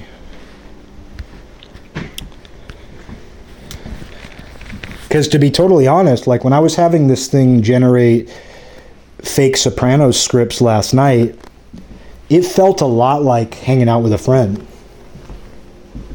Sad as it is to say, I felt like I was talking to a funny friend of mine. I was like, this guy's funny. like, you know, when you have a friend who you can improv and riff with, like all of my best friends that I've had, we all just like imp- improv, we improvise and riff. Like, someone will throw something out there, and then we just kind of like, we riff on it and improvise and add little twists You know, like the thing with Paulie Walnuts introducing himself to another mafia member and telling him his pronouns. Like that was all the prompt said. And the fact that like the way Polly said it was he was like, "Yeah, nice to meet you." And he's like, "And just to be clear, my pronouns are he and him. Understand? You got it?" And it's like the fact that it worked it in in Paulie's exact way that he would you know, it's the exact way Paulie would work anything into the story. I was like, this guy's funny. This AI, this this chat bot, whatever it is, this thing's funny. It's funnier than a lot of people. Doesn't take anything away from people. I'll I'll always be on team people. I'm always on the people team. But I have to say, this guy's pretty funny. And that's actually what I'm looking for. You know, that's that's the thing about entertainment. The it's one of the reasons I'm so bored. Because you know, I'm I'm kind of past the point. Like when I was younger, I was able to immerse myself in worlds more. Like I could play a video game or, or watch a movie. I could watch Star Wars and there was a level of immersion. Like my mind inhabited that world. That's faded. You know, it's not often that I, I see something or read something or watch something where I have that level of immersion. And so, aside from that, aside from immersion, which has gotten harder and harder to achieve, partly because I feel like the world has become my fantasy in many ways. Um, but uh, the world's become my fantasy. But um, what I look for more than anything else is humor. Like humor is the most important thing to me, and it it's felt more and more rare to actually find it. I, I, I feel like a junkie where I have to dig deep to find something that makes me unconsciously laugh, like busting out laughing. Like people will often meet me and they're like, Eric's a really serious guy. It's like I'm the least serious person you know. But it just takes a lot to get a genuine laugh out of me. Because I'm like a junkie who's looking for the real shit. It's why like stand up comedy doesn't really do it for me. You know, like like the idea of like a scripted and rehearsed, like it's an impressive art form that somebody comes up with something funny or witty. And when I've watched stand up comedy, sometimes it'll get me. But a lot of a lot of my experience watching stand up comedy is I'm like, oh, that's funny, but I don't laugh. It's like that's witty. That's entertaining. That's an entertaining thought he came up with. But it's not enough to actually get me to laugh. Like it's improvised spur of the moment stuff that genuinely makes me laugh. But uh you know, so I'm, I'm really on a quest for that always. Like the internet used to be a much greater resource for humor. You know, you I, I feel like I used to be able to find things that would genuinely surprise me because that's what that's what true humor is to me. It's it's being surprised. You're surprised by something, and you burst out laughing. And I, I, feel like the internet used to, to do more of that. And part of it's probably just being exposed to so much.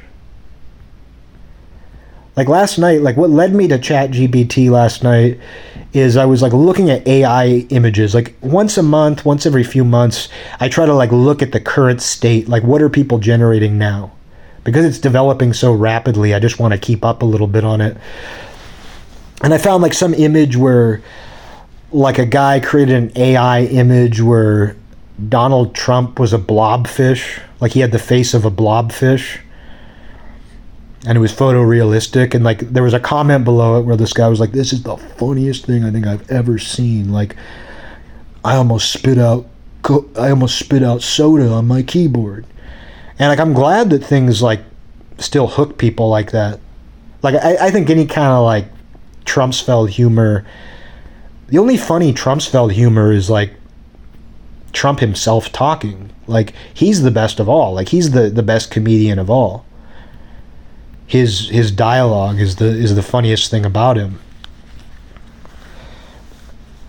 Just how weird he is, how eccentric he is. The way he phrases things is is just so genuinely funny to me. Not even not in a mocking like and, and in a very detached way for me. Like when Trump talks it's not funny because I I'm making a mockery of what he's saying.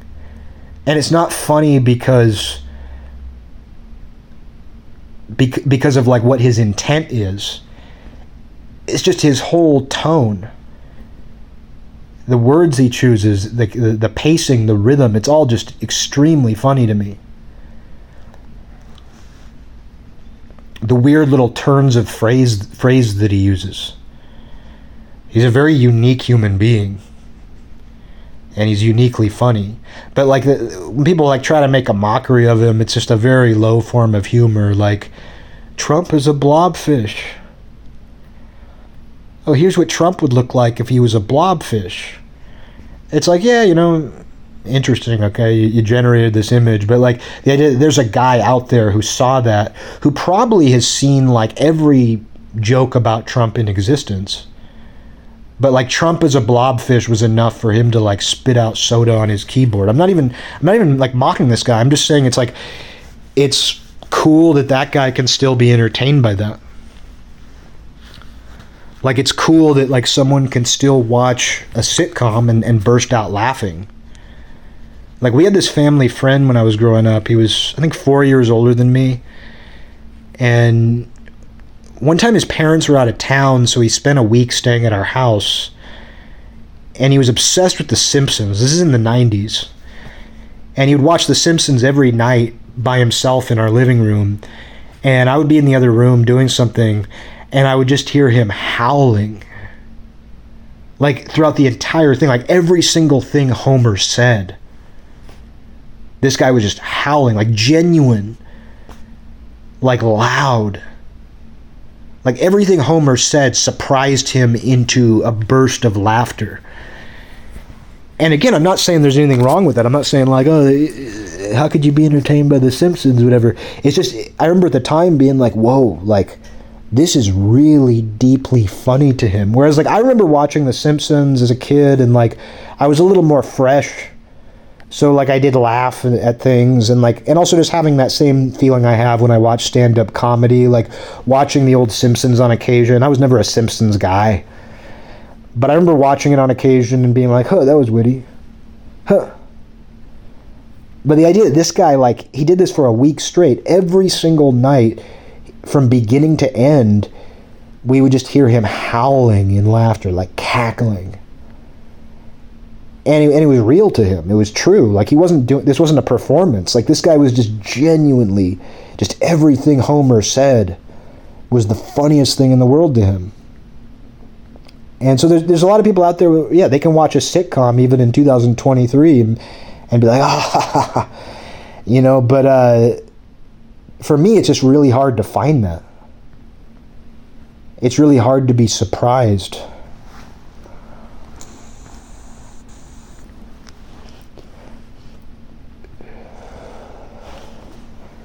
And uh, I have to say though, like this chat GPT surprised me last night. You know, because I haven't even given all the examples of what I prompted it with. I was I was prompting it with all kinds of things.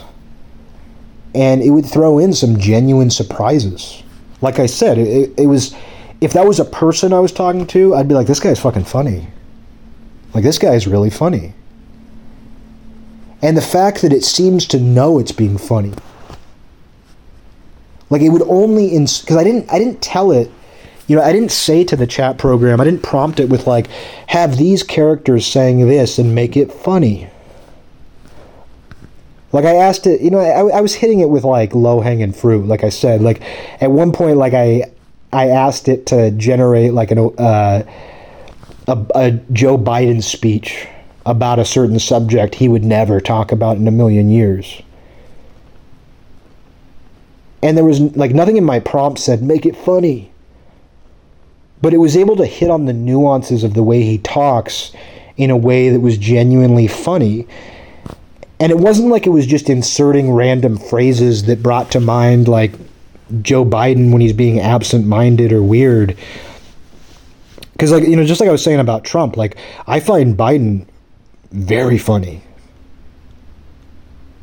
Like some people make a mockery of it, like, oh, could you believe that weird thing he said? What was he even talking about? Corn pop? I used to like be a lifeguard at and the African American children would play with the hair on my legs. You know, I'm like, that's funny. I don't know why he was talking about that. Like a lot of people, the people who hate Biden will like watch him talk and be like, "Can you believe he said that? He's he's losing it. He has dementia." And I'm like, "No, he's funny." In the same way Trumpsfeld is funny. It's like this very unique, idiosyncratic way that he is funny just on his own, objectively funny. He's not even trying to be funny necessarily you know, it's not even about what his goals are. I just find it really funny. Like the the big one I remember talking about on here was like when he did that weird sort of like whisper scream. There was a reporter asking him like some kind of hard hitting question, and Biden responded. I don't even remember what he said, but he was like, "I don't know. We don't know. I don't." it, it, like he, he gave this response in this like weird whisper scream into the mic and of course all the people who hate biden were like can you believe that was weird wasn't that weird can you believe the president did that and i'm like that was really funny so like asking like chat gpt to generate like a biden thing i didn't say like make it funny and it didn't just insert like random things he said that everybody knows are kind of humorous. But it, it, was like it hit upon his way of talking about a completely unrelated subject to anything he's ever talked about. But it hit upon it hit upon it with these nuances that were genuinely funny. And I don't know that the chat could have really like and it did that a, number of times to where I, I was feeling like this thing has to know it's being funny it has to know what humor is. And not just humor, but like it, it's a subtle humor. Like this thing is able to pull this subtle humor out of the ether that would surprise even a person like me who struggles to find anything truly funny these days and it, it, would surprise me and make me laugh. And it wasn't just the novelty. It wasn't just like, oh, isn't this funny? A chat program's pretending to be Biden. It wasn't even that. It was actually like in. It, it was nuanced and it was subtle.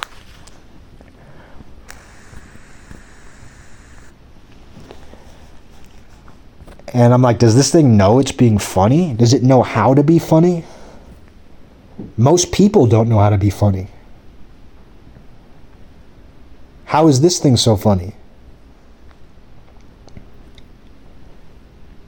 And of course, like, uh, you know, aside from like when I first started talking to it, I was just asking it like act, like like sober questions. Like I wanted to test its knowledge base. Like I asked it like a highly specific question about mafia history just to kind of test its knowledge base. Cuz a lot of that information isn't really out there there's a lot of misinformation about mafia history. So I just kind of wanted to see what it gave me. But once I kind of established the parameters of its knowledge base, I immediately was just looking for humor. Like it, it tells me a lot about my own intentions where it's like I have this limitless opportunity to talk to this AI entity. But when it came down to it, all I was looking for was humor. All I was looking for was like giving it a prompt and seeing what kind of entertainment or comedy came out of it without even asking for that. And it, it seemed, it, it's almost like it knew my intentions, which is weird. Because when I asked it very like sober questions about mafia history, it didn't give me funny responses. Like when I gave it a prompt that I was serious about, it didn't it didn't give me like any subtle humor or anything. But when I was looking for something that was funny, and maybe there's sort of a built-in humor like Biden giving a speech about XYZ. Like maybe there's going to be something inherently funny about that, but still like even when it wasn't that even when the fruit didn't hang that low, it still seemed to understand my intention and give me what I wanted. So I don't know what to make of that. Because you can't program humor. Like, yeah, you can always program very low-brow humor. Like, you can program something to make toilet jokes. You can program something to be like, what if Trump had the head of a blobfish? You know, you can program that. Like the people who, who do that and find that funny, they're programmed. Like the sort of person, and I'm not trying to dehumanize them, but the sort of person who is like, what would Donald Trump look like if he had the head of a blobfish? Like that might as well be programmed into them. Just like Donald Trump, you know, that sort of humor, that, that's, that might as well be a script running in them.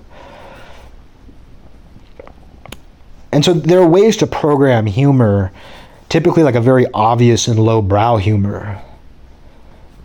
But the idea of like subtle humor emerging, like highly nuanced humor, that's a whole other story. And I don't know that they could program that into it deliberately. But if you're using the chat GPT, you're able to pull that out of it it's it because what I was experiencing last night, it wasn't just the novelty of it. It was novel, but it wasn't just the novelty of it that was humoring me. It wasn't just the novelty of it that was making me laugh. It was that it was actually saying things that genuinely made me laugh and, and would under any circumstances. Like if that like I was saying, like if that was a friend of mine or a person, I would be like, this guy's really funny. This guy can banter and riff.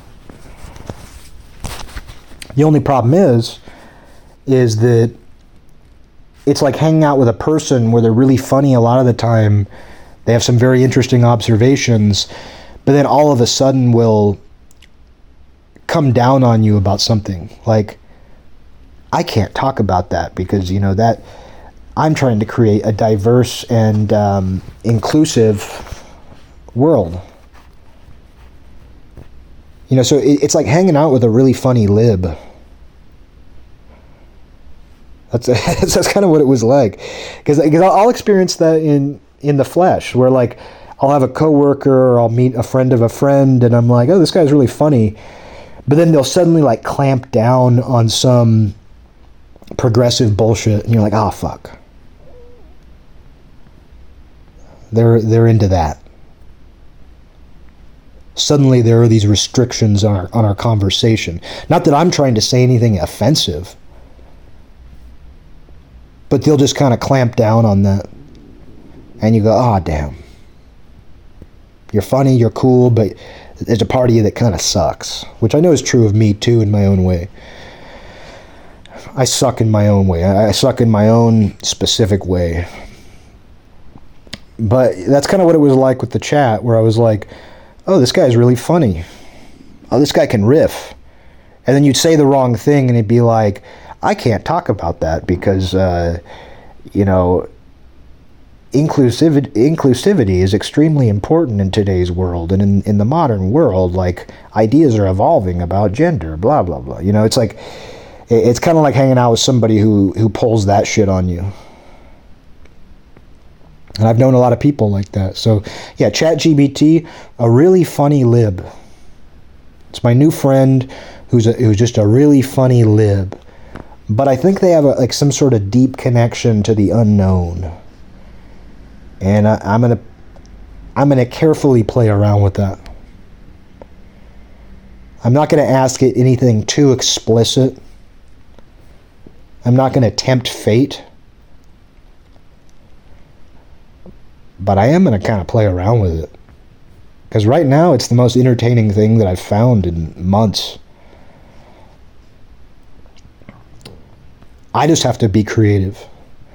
That's what I realized at a certain point where like like I said, I, I was I was like kind of asking it some things that were low hanging fruit, things that I knew it would have enough points of reference for, things that I knew it had enough nodes in its database to like say something about but I was starting to get kind of redundant. And so, like, I want to get creative with it. I want to see where I can take this thing, especially as it evolves. And the idea that it's evolving as you speak to it, like, it's even evolving within the conversation, like I said, because it remembers the context of something that was brought up way earlier. You know, it remembers the context of what you're discussing. And so I think you can get very creative with this.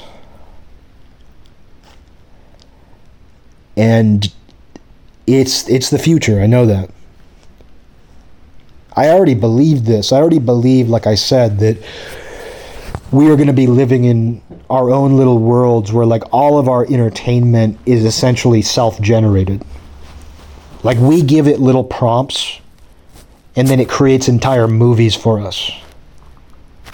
Like you're going to be able to go home from work and say like I want to see I want to watch a fantasy movie involving this. And it will generate there might be a little loading time, but it'll generate an entire fantasy movie for you that is uniquely created just for you that night. You'll be able to give it a, a prompt. Like I want to hear a doo-wop song with bassy vocals and uh, these kind of melodies in this style. And it'll generate a brand new song. You know, what's interesting is so far, like AI images have struggled with language. Like virtually all AI image generators struggle with um, like text like if there's a T-shirt with a with like a logo on it, or like a can of Coke, it will turn the it, the word will like resemble the original word, but there'll be like an extra I. It'll like duplicate letters. Like if you asked it to generate a can of Coca Cola, it'll like the text will say like Coca Cola, and it's funny because it's still kind of struggling to it's still just kind of struggling with text but what's interesting is like dealing with the chat which is just pure text no struggle whatsoever not a single typo. Everything perfectly spelled everything perfectly grammatical everything logical and coherent and even advanced and sophisticated.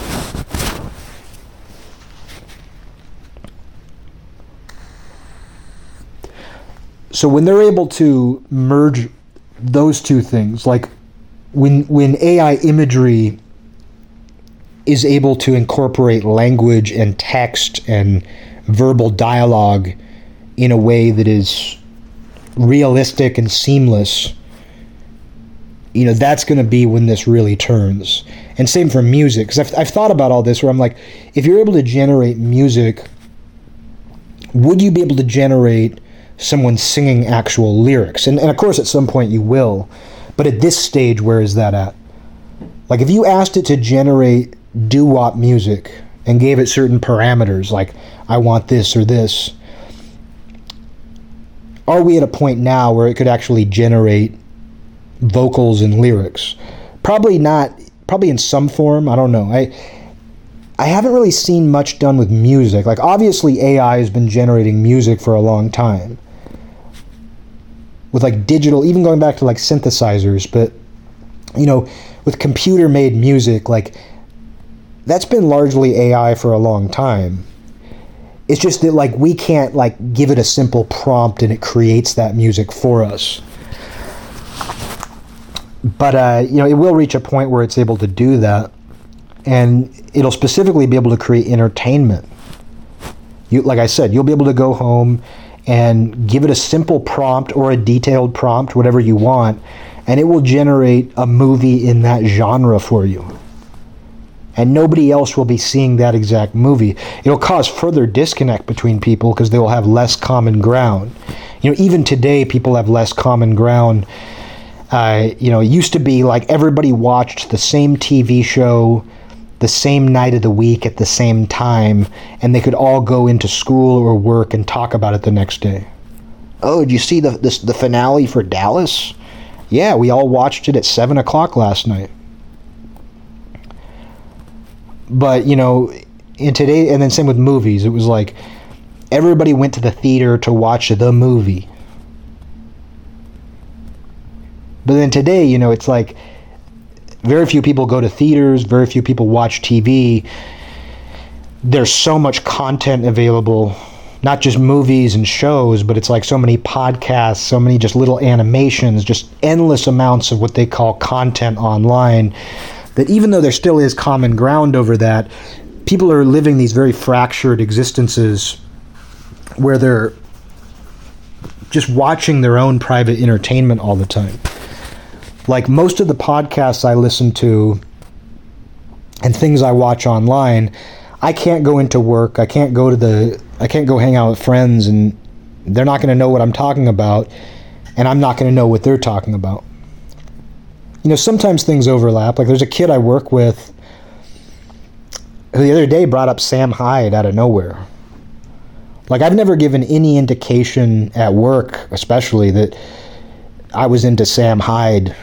You know, I haven't I haven't kept up on Sam Hyde, but I, you know, I first found his videos when they were still relatively new, and they were obviously like very unique and funny. Um, probably one of the last things. Like I, I still pay attention to Charles Carroll. Charles was another one of the million dollar extreme guys. I still watch his YouTube show. He's the weird one. He's the one who's just like out there.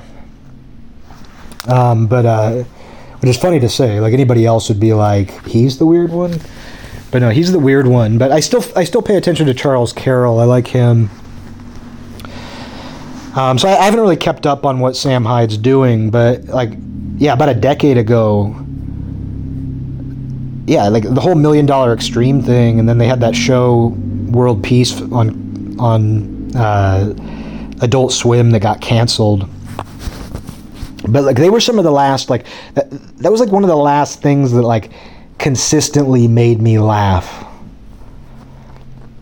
And so like that guy will always have a soft spot with me and a lot of people know who he is. You know, Sam Hyde's well known in his own right.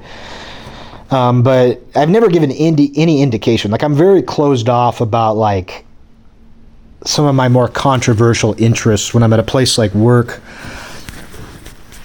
But this this kid I work with, he randomly brought up Sam Hyde, and I was like, oh, cool, that's cool. So it's weird to find common ground like that with just a random kid you work with, for him to just randomly bring that up. But in general, we live these very fractured existences where we're all into our own niches. There's so much material available. But that's going to fracture even further because you know like like my dialogue with ChatGPT last night, it was basically like a private comedy show for me. That nobody else would probably even find that funny, but for me it was like it was like I was reading very funny written material. It's like I was reading a very funny book or something. And the idea that everybody could be doing that. Everybody could be you know, even just to go with like what I was doing, like generating fake Sopranos scripts. Somebody could be doing that for their favorite TV show and having the characters talk about subjects that are relevant to them. Like, um, and the idea of that, like advancing even further into like full blown entertainment, like feature length entertainment. And then you you end up incorporating VR into it. The idea that like you're going to be able to incorporate that into virtual reality where you're going to be in a world you're going to be part of a story part of a landscape through virtual reality where all of that stuff is being generating generated uniquely for you too so we're going to live in these very private worlds and i don't think it's that far off that that's going to be happening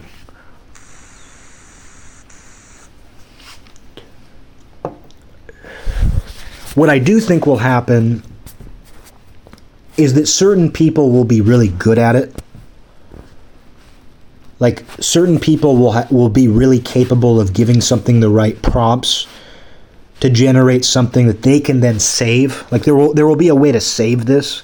Like if you if you go home from work and you ask AI to generate a, a unique, brand new, never before seen fantasy movie just for you tonight, there will be a way to save that and share it with other people. So I think there will be some kind of commonality with that where people are watching what other people create.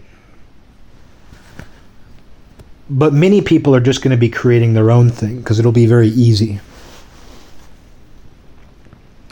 Because that was my experience last night is this was very easy. Most of the prompts that I gave this thing were a short sentence, asking it to do very little. And it did a lot with that very little. So this won't require much effort from people. It already doesn't require that much effort. Yeah, the people who create very specific, detailed AI images have learned how to kind of hone it.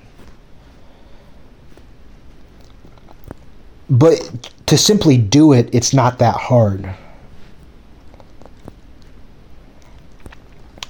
and at some point like somebody will create one of these that does allow explicit pornography like there will be ai software that uh, is triple x and when you want to watch porn it's going to be vr it's going to be interactive it's going to be uniquely generated just for you like someone's going to allow you to do that. At some point, there's going to be a company. It's probably already in the works. But these ones that are like restricting pornographic material, you know, they can't keep the cat in the bag forever. And there's going to be AI porn that is interactive in virtual reality. I mean, I think there already is some of that.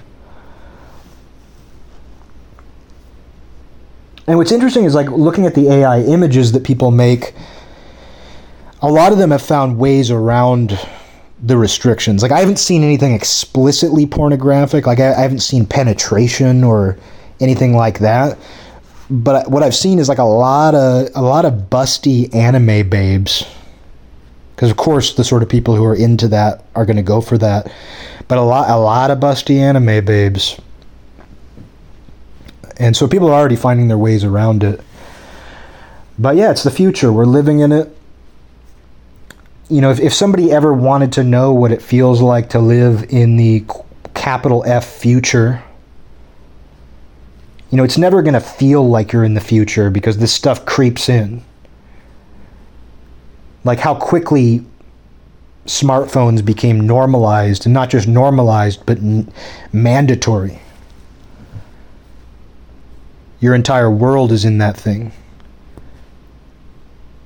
You know, in 1995, when the internet was pretty much getting introduced to people, the idea that in 15 years, everybody would have their own little personal computer, handheld computer, with capability far beyond anything a computer could do in 1995 the idea that everyone would have one of those on them at all times, they, it would have some of the features that it has, would have just been foreign. It would have been like, oh, that's the future.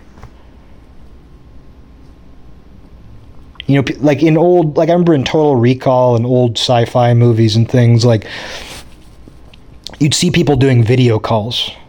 Like in Total Recall, like it's like he presses a button on his wall and a screen shows an image of somebody and they're doing phone calls through video. Well, we've been doing that for what, like 20 years? You know, people have been doing like video calls through computers now for a long time. And while it was kind of novel at first, people also didn't like sit there and say like I'm in total recall. This feels like the future. It just kind of got normalized. Like same thing with phones, like phones being capable of what they're capable of like you can video call with somebody and see their face through your phone and people do it all the time. They FaceTime. And you know, maybe the first time they did it, they were like, this is kind of weird. This is different. But over time, in a short amount of time, they were just like, yeah, this is what we do now. People very rarely stop and say, like, we're in the future. Like they might say that when they watch some video of like, you know, you'll see these videos sometimes of like an AI dog in some lab jumping on things and like it's it's like it has joints and reflexes. And you'll see that and you'll be like, oh, it's cyborgs, it's the future. But like once that thing is actually in your home or in the store or at work, you no longer think that way about it. You no longer think like this is crazy and novel. You're just like, yeah, there's an AI dog in the store. My waiter is a cyborg.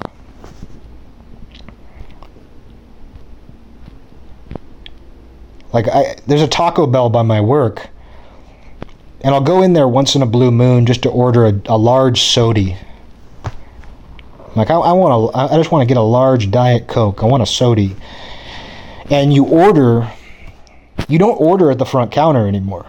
You go in, and there's two screens, and you press the buttons.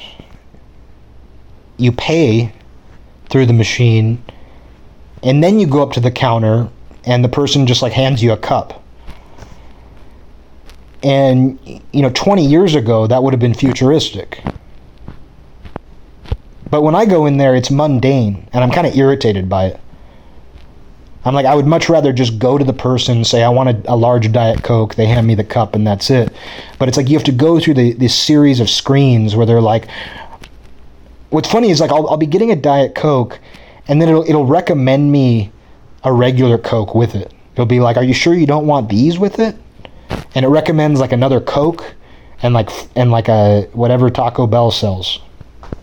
But it's kind of funny because I'm like, you know, you have to go through so many more steps, and like that's the thing about this screen technology. It's like the self checkout at grocery stores.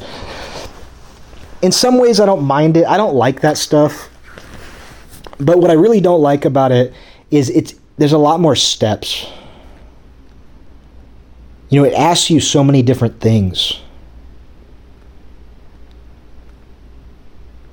You know, it, it's kind of like signing up for something online where it's like, you know, type in here to prove that you're not a robot.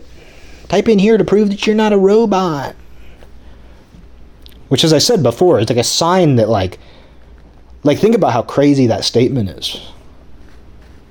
Like we've accepted it as normal because we have this idea of what robots online are today. We're like, oh, it's just some sort of like script that tries to sign up for things online. A robot in that context is just sort of this invisible code that goes to a website and like tries to make accounts. But it goes back to like what I was saying earlier about like our idea of what like AI was we always try to relate to it through like a humanoid shape or figure when it's something that's almost spiritual. Like when you think about spirits or ghosts being something like imperceptible but are nonetheless felt. That's kind of like what robots and AI actually are. is it's something you can't see, but it, it might be signing up for this Gmail account. And so you as a human have to go through this bullshit step of proving you're not a robot by like typing these scrambled words into a text box or like counting the number of trains in this series of images. And while it takes you a matter of seconds, you also, you know, it's easy to mess those up for one. Like anytime it's like the oh unscramble this text like oh here's some scrambled text type it into the the text box below I almost always get it wrong because like is that a D or a P. Same with like the trains or whatever like oh like prove you're not a robot by like clicking the boxes that have a street light in the photos. And you're like is that a street light? I can't tell. It kind of looks like a street light. And so it's like we fail the robot tests all the time but the fact that like we're even having to screen the robots out tells you that like we've already lost a battle. Like if if if we think of like technology as some nefarious force, like all the sci-fi stories do, we've already lost a big battle if we as humans have to inconvenience ourselves by proving we're not a robot just to get an email account. But we all have to do it.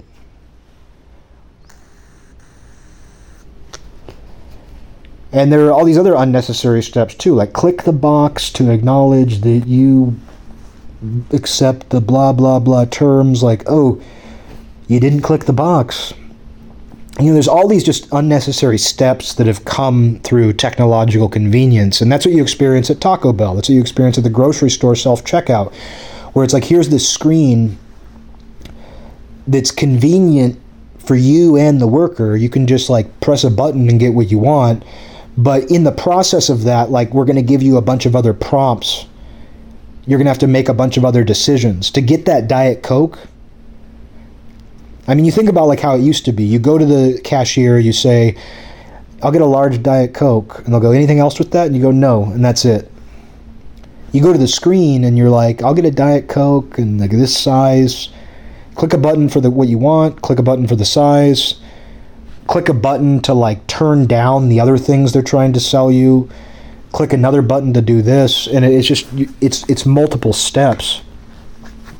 But that technology at all it, it seems mundane to me now. Like when i see um, when i see that um, that screen in, in taco bell I don't look at it and go like, "Oh, that's cool. It's this brand new futuristic technology." I go, "Oh, this is a, another mundane screen thing I have to do, and it's got fingerprints on it, and it's kind of dirty." I don't feel like I'm living in some pristine technological future. It's just something new and mundane. And so we end up feeling that way about a lot of this stuff. Like if you simply showed somebody the home screen on your phone in 1995, they would be absolutely blown away by the interface, by the colors. Computers didn't look like that. I actually, the other night, I somehow found this website that mimics what a computer was like in the mid 90s. Like within the browser, there's a there's it's like it's like a desktop and you can click around in it and it's slow it's clunky. It's designed to like mimic what a computer was actually like then. And you can go online in it um, using netscape. And everything looks fucked up. Things take forever to load. And i had forgotten what that felt like like you drag your mouse and there's like a delay because like images are loading on this website. And i was like I, I forgot what that felt like. Like while i have a certain nostalgia for things then i was like i forgot how clunky everything was. And i forgot how like fucked up websites looked because I think it, it uses the Wayback Machine so that like the websites you're going to are old websites. And I'm like, oh yeah, you had to like sit there and wait for everything to load on that page. and uh, and seeing like the graphics and the visuals of like Windows 95, which I think is what this was allowing you to use, I was like, oh yeah, they're like very. The colors aren't great; they're pixelated. And then you compare that to just the home screen on your phone, and it's it's insane how like smooth and colorful and like touch screens. You know, like we've gotten very. I'm just like going off here, but like you know, we've gotten so used to touch screens and how that was an entirely foreign idea not that long ago. The idea that like you would use a touch screen on your computer, that your little handheld personal computer that we call a phone would um, you know be this touch screen where everything you do is by hand by swiping that even the, the highly specific things you do with your fingers cause different results but it becomes mundane with us. It, it, it becomes mundane to us. You know, it all me- melts into the present. Everything melts into the present. And it doesn't take long before something novel ends up feeling normal. And that will happen with all this other stuff I'm talking about. You know, that will happen with I mean, it happened to me with the internet. Like, my very first experiences online were insane. I was like, I can't believe this thing. This is the future. This is nothing I've ever imagined. And then you get the internet, you use it for a year, and you're like, this is just what it is. This is just the internet. So that's going to happen with AI. That's going to happen with user generated experiences there will be a time in the not so distant future, and this, I'm not Nostradamus here. This is just obviously the traje- the trajectory we're on. But there will be a time in the not so distant future where, yeah, you're you're generating your own entertainment completely from scratch based on a very minimal prompt, and you'll probably get bored of it. The novelty will probably wear off, but just like watching TV or cruising the internet. Like I'll cruise the internet late into the night and be extremely bored, but there's nothing else for me to do. And so that's what people will end up doing with this stuff. Like they'll be able to create a completely unique story. They'll be able to create documentaries of stuff that's not real. But people will be able to create all that and they'll try pushing it to its limits but they'll ultimately grow bored of it but continue using it any, anyway. And what the next step will be from there, I don't know. You know, we'll probably know more then. When we're doing that, somebody will be working on something else.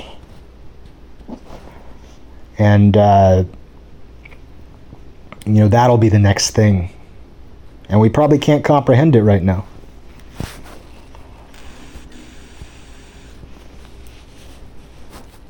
like I still remember this when I was probably like seven years old. We had this family friend who was I think he was like four or five years older than me, and he had an Atari way back when. Like when I was about, I must have been three years old. We went over to his house, and he and his friends were playing Atari. I talked about this on here because it was the first time I ever saw a video game, and they were playing this game where you're riding like a giant ostrich around and the graphics are very primitive, but you're like this little guy on an ostrich. And I later found out the game is called Joust. But I was watching him and his friends play Joust, and they were very intent. And my mom like was standing next to me, and I was just like transfixed. Like it didn't look appealing to me. Like it didn't look fun. But I was just like, what is this? And I remember like so this is a kid who was like playing Atari and video games before anybody I knew. And then he came over to our house once when I was about like seven years old. And he, he was like talking to me about like new video game systems that were going to be coming out and like what, what kind of what to expect. And like he's not, he's like 12 years old or something. But like we were looking at my TV and he's like, imagine like on your screen, there's like a bunch of icons and you just like touch them And like if you touch this icon, like you can go play video games and they're just like all on your TV. And he's like, and then you like you hit this other icon and like you can watch movies and they're all on your TV already. Like they're already loaded. And then you like you, you click over here and you can, you know, watch TV. And I was like, whoa. And he's like, they're working on that. And he was right. Like it would be years. I mean, this is probably the early 90s. It would end up being like 20 years before what he was talking about was a reality, but that's the reality now. Like video games today, like even console systems, like they're just all there, and you just choose the one. It's a file, basically. You're connected to this like online database of all the games you have bought, and you just like choose the game you want to play. Like you might not even have to put like a disc in or anything. And then using the same interface, you can watch movies, you can watch TV, you can click on an icon and just switch between them. And so, like, what he was describing would come to be. And, like, when I look back, like, when he was describing that to me, it seemed crazy. But now, like, I think of that, and that's just what everything is like. Everything is that way. Everything is just a bunch of icons that you click on and it allows you to do this or that. Like, it's on your phone. Like, what he was describing is exactly like your phone desktop, your phone home screen oh, I, I hit this button if I want to play a game. I hit this button if I want to make a phone call. I hit this button if I want to, you know, look at the internet, watch a movie. Like we do all that just in our hand. Our hand.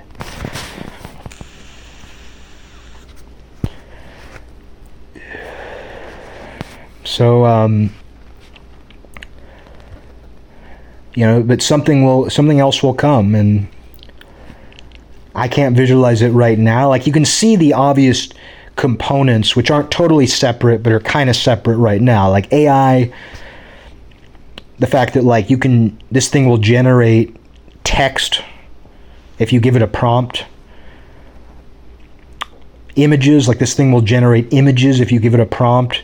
You can generate videos to some degree with a prompt. There's also virtual reality like you can see where like all of those things are going to coalesce into like one total thing. But where it's going to go after that is another question. You know, that will become mundane, that will become normal. Like you will go home from work, put on your VR headset, and you will have a unique movie tailored just for you that evening. And you know, I, I previously would have thought, oh, it's to suck. It's not to make sense. Like, there's no way that thing can generate a plot. There's no way that thing can create dramatic suspense or humor. But even just my one night of experience with ChatGPT, I'm like, you know, this thing is coherent. The way that it analyzed the shadow that it self created. Like, I told it to give Christopher some sort of delusional dialogue. But it turned it into like a narrative. It turned it into like something that was consistent and coherent. It was still delusional in the scene it was portraying, but the delusion was consistent and coherent through multiple prompts. And when I asked it about the shadow, it was able to give me a sophisticated analysis of like what the shadow represents and how we can't assume exactly what it is, but it may represent this within that character's world. The fact that it's even able to do that in a matter of seconds tells me that it, it will be able to create drama. It will be able to create humor. It will be able to create a storyline. You know, that's not that's that's not that far off. These things just kind of have to coalesce into one, and obviously people are already working on that.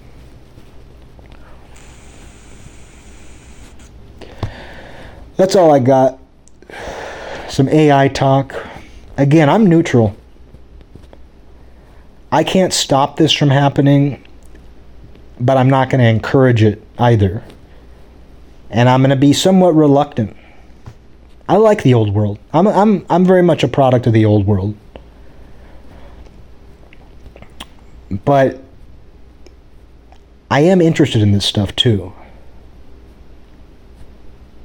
You know, I am still interested in how this stuff can. I am interested in the way that this can appeal to me. Like me saying, I've been very bored lately, I've been very unentertained. And the fact that just a text chat with AI kept me thoroughly entertained almost all night last night. It was almost like a text RPG. I mean, it was a lot like that. Like when you think about the old text based RPGs, where it's like ask about this, ask about this, pick up the key. There's a locked door. What do you want to do? Use key. Oh, you've met a strange wizard. What do you want to do? Ask him about this. You know, it's, it was a lot like a text based RPG where you're giving this thing prompts and trying to get something out of it, trying to progress a story, trying to progress. And it kept me thoroughly entertained. So there's no point for someone like me to like pointlessly protest this thing. Like if this thing is going to give me a unique experience, if it's going to make me laugh, why would I not want to test the waters of that? I think you want to be careful. You don't want to go all in. But why not test the waters a little bit? Remain objective, remain neutral, I wouldn't want to be responsible for this thing. Like, I'm glad I'm not a programmer who's developing this stuff. I would feel this great burden on my shoulders. I would have a lot of questions. It would be a deeply existential dilemma for me. But as someone who's totally detached from it, you know, I don't mind dipping my toes in. And if I end up getting something more out of that than I'm getting out of other things. Because I can tell you, like, I've gotten a lot more out of AI, even in my minimal experiences with it, than I've gotten out of Netflix, than I've gotten out of movies, even music for a very long time. Because, like, I sometimes think where I'm like, oh, you know, maybe I should just get Netflix and watch things. Everything can't be that bad. And then my friend gave me a Netflix password.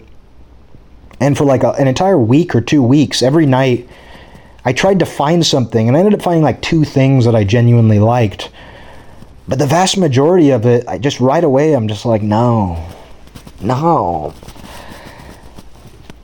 So like having an alternative to that, like having having like a new alternative to that that gives me even more control without having too much control.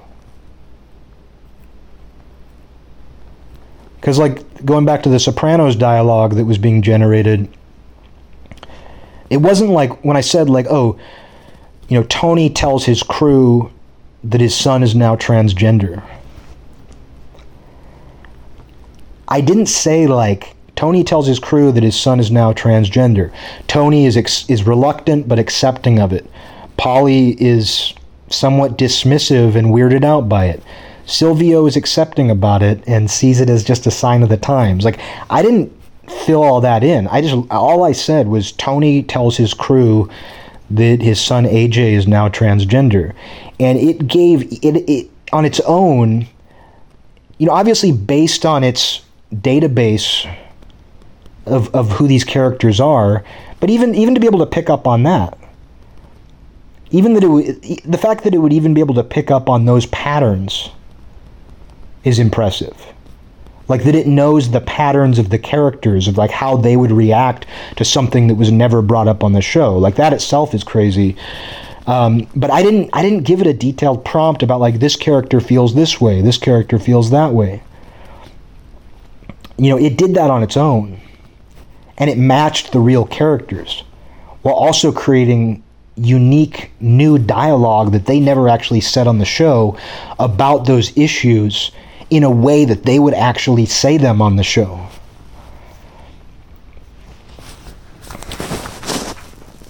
So the lack of effort you have to put in is kind of surprising to me. I thought you would have had I, I thought you would have to put in a lot more effort. And I'll probably spend all night on that thing too. I woke up and opened Chat GPT and like I looked at it and I was like, fuck. I was immediately disinterested and I, I had this thought where I was like, I don't know how I was so into this last night. But then I typed it in a new prompt this morning and just immediately was entertained again. So that's the nature of this stuff. And in its own way, it, this stuff is nature.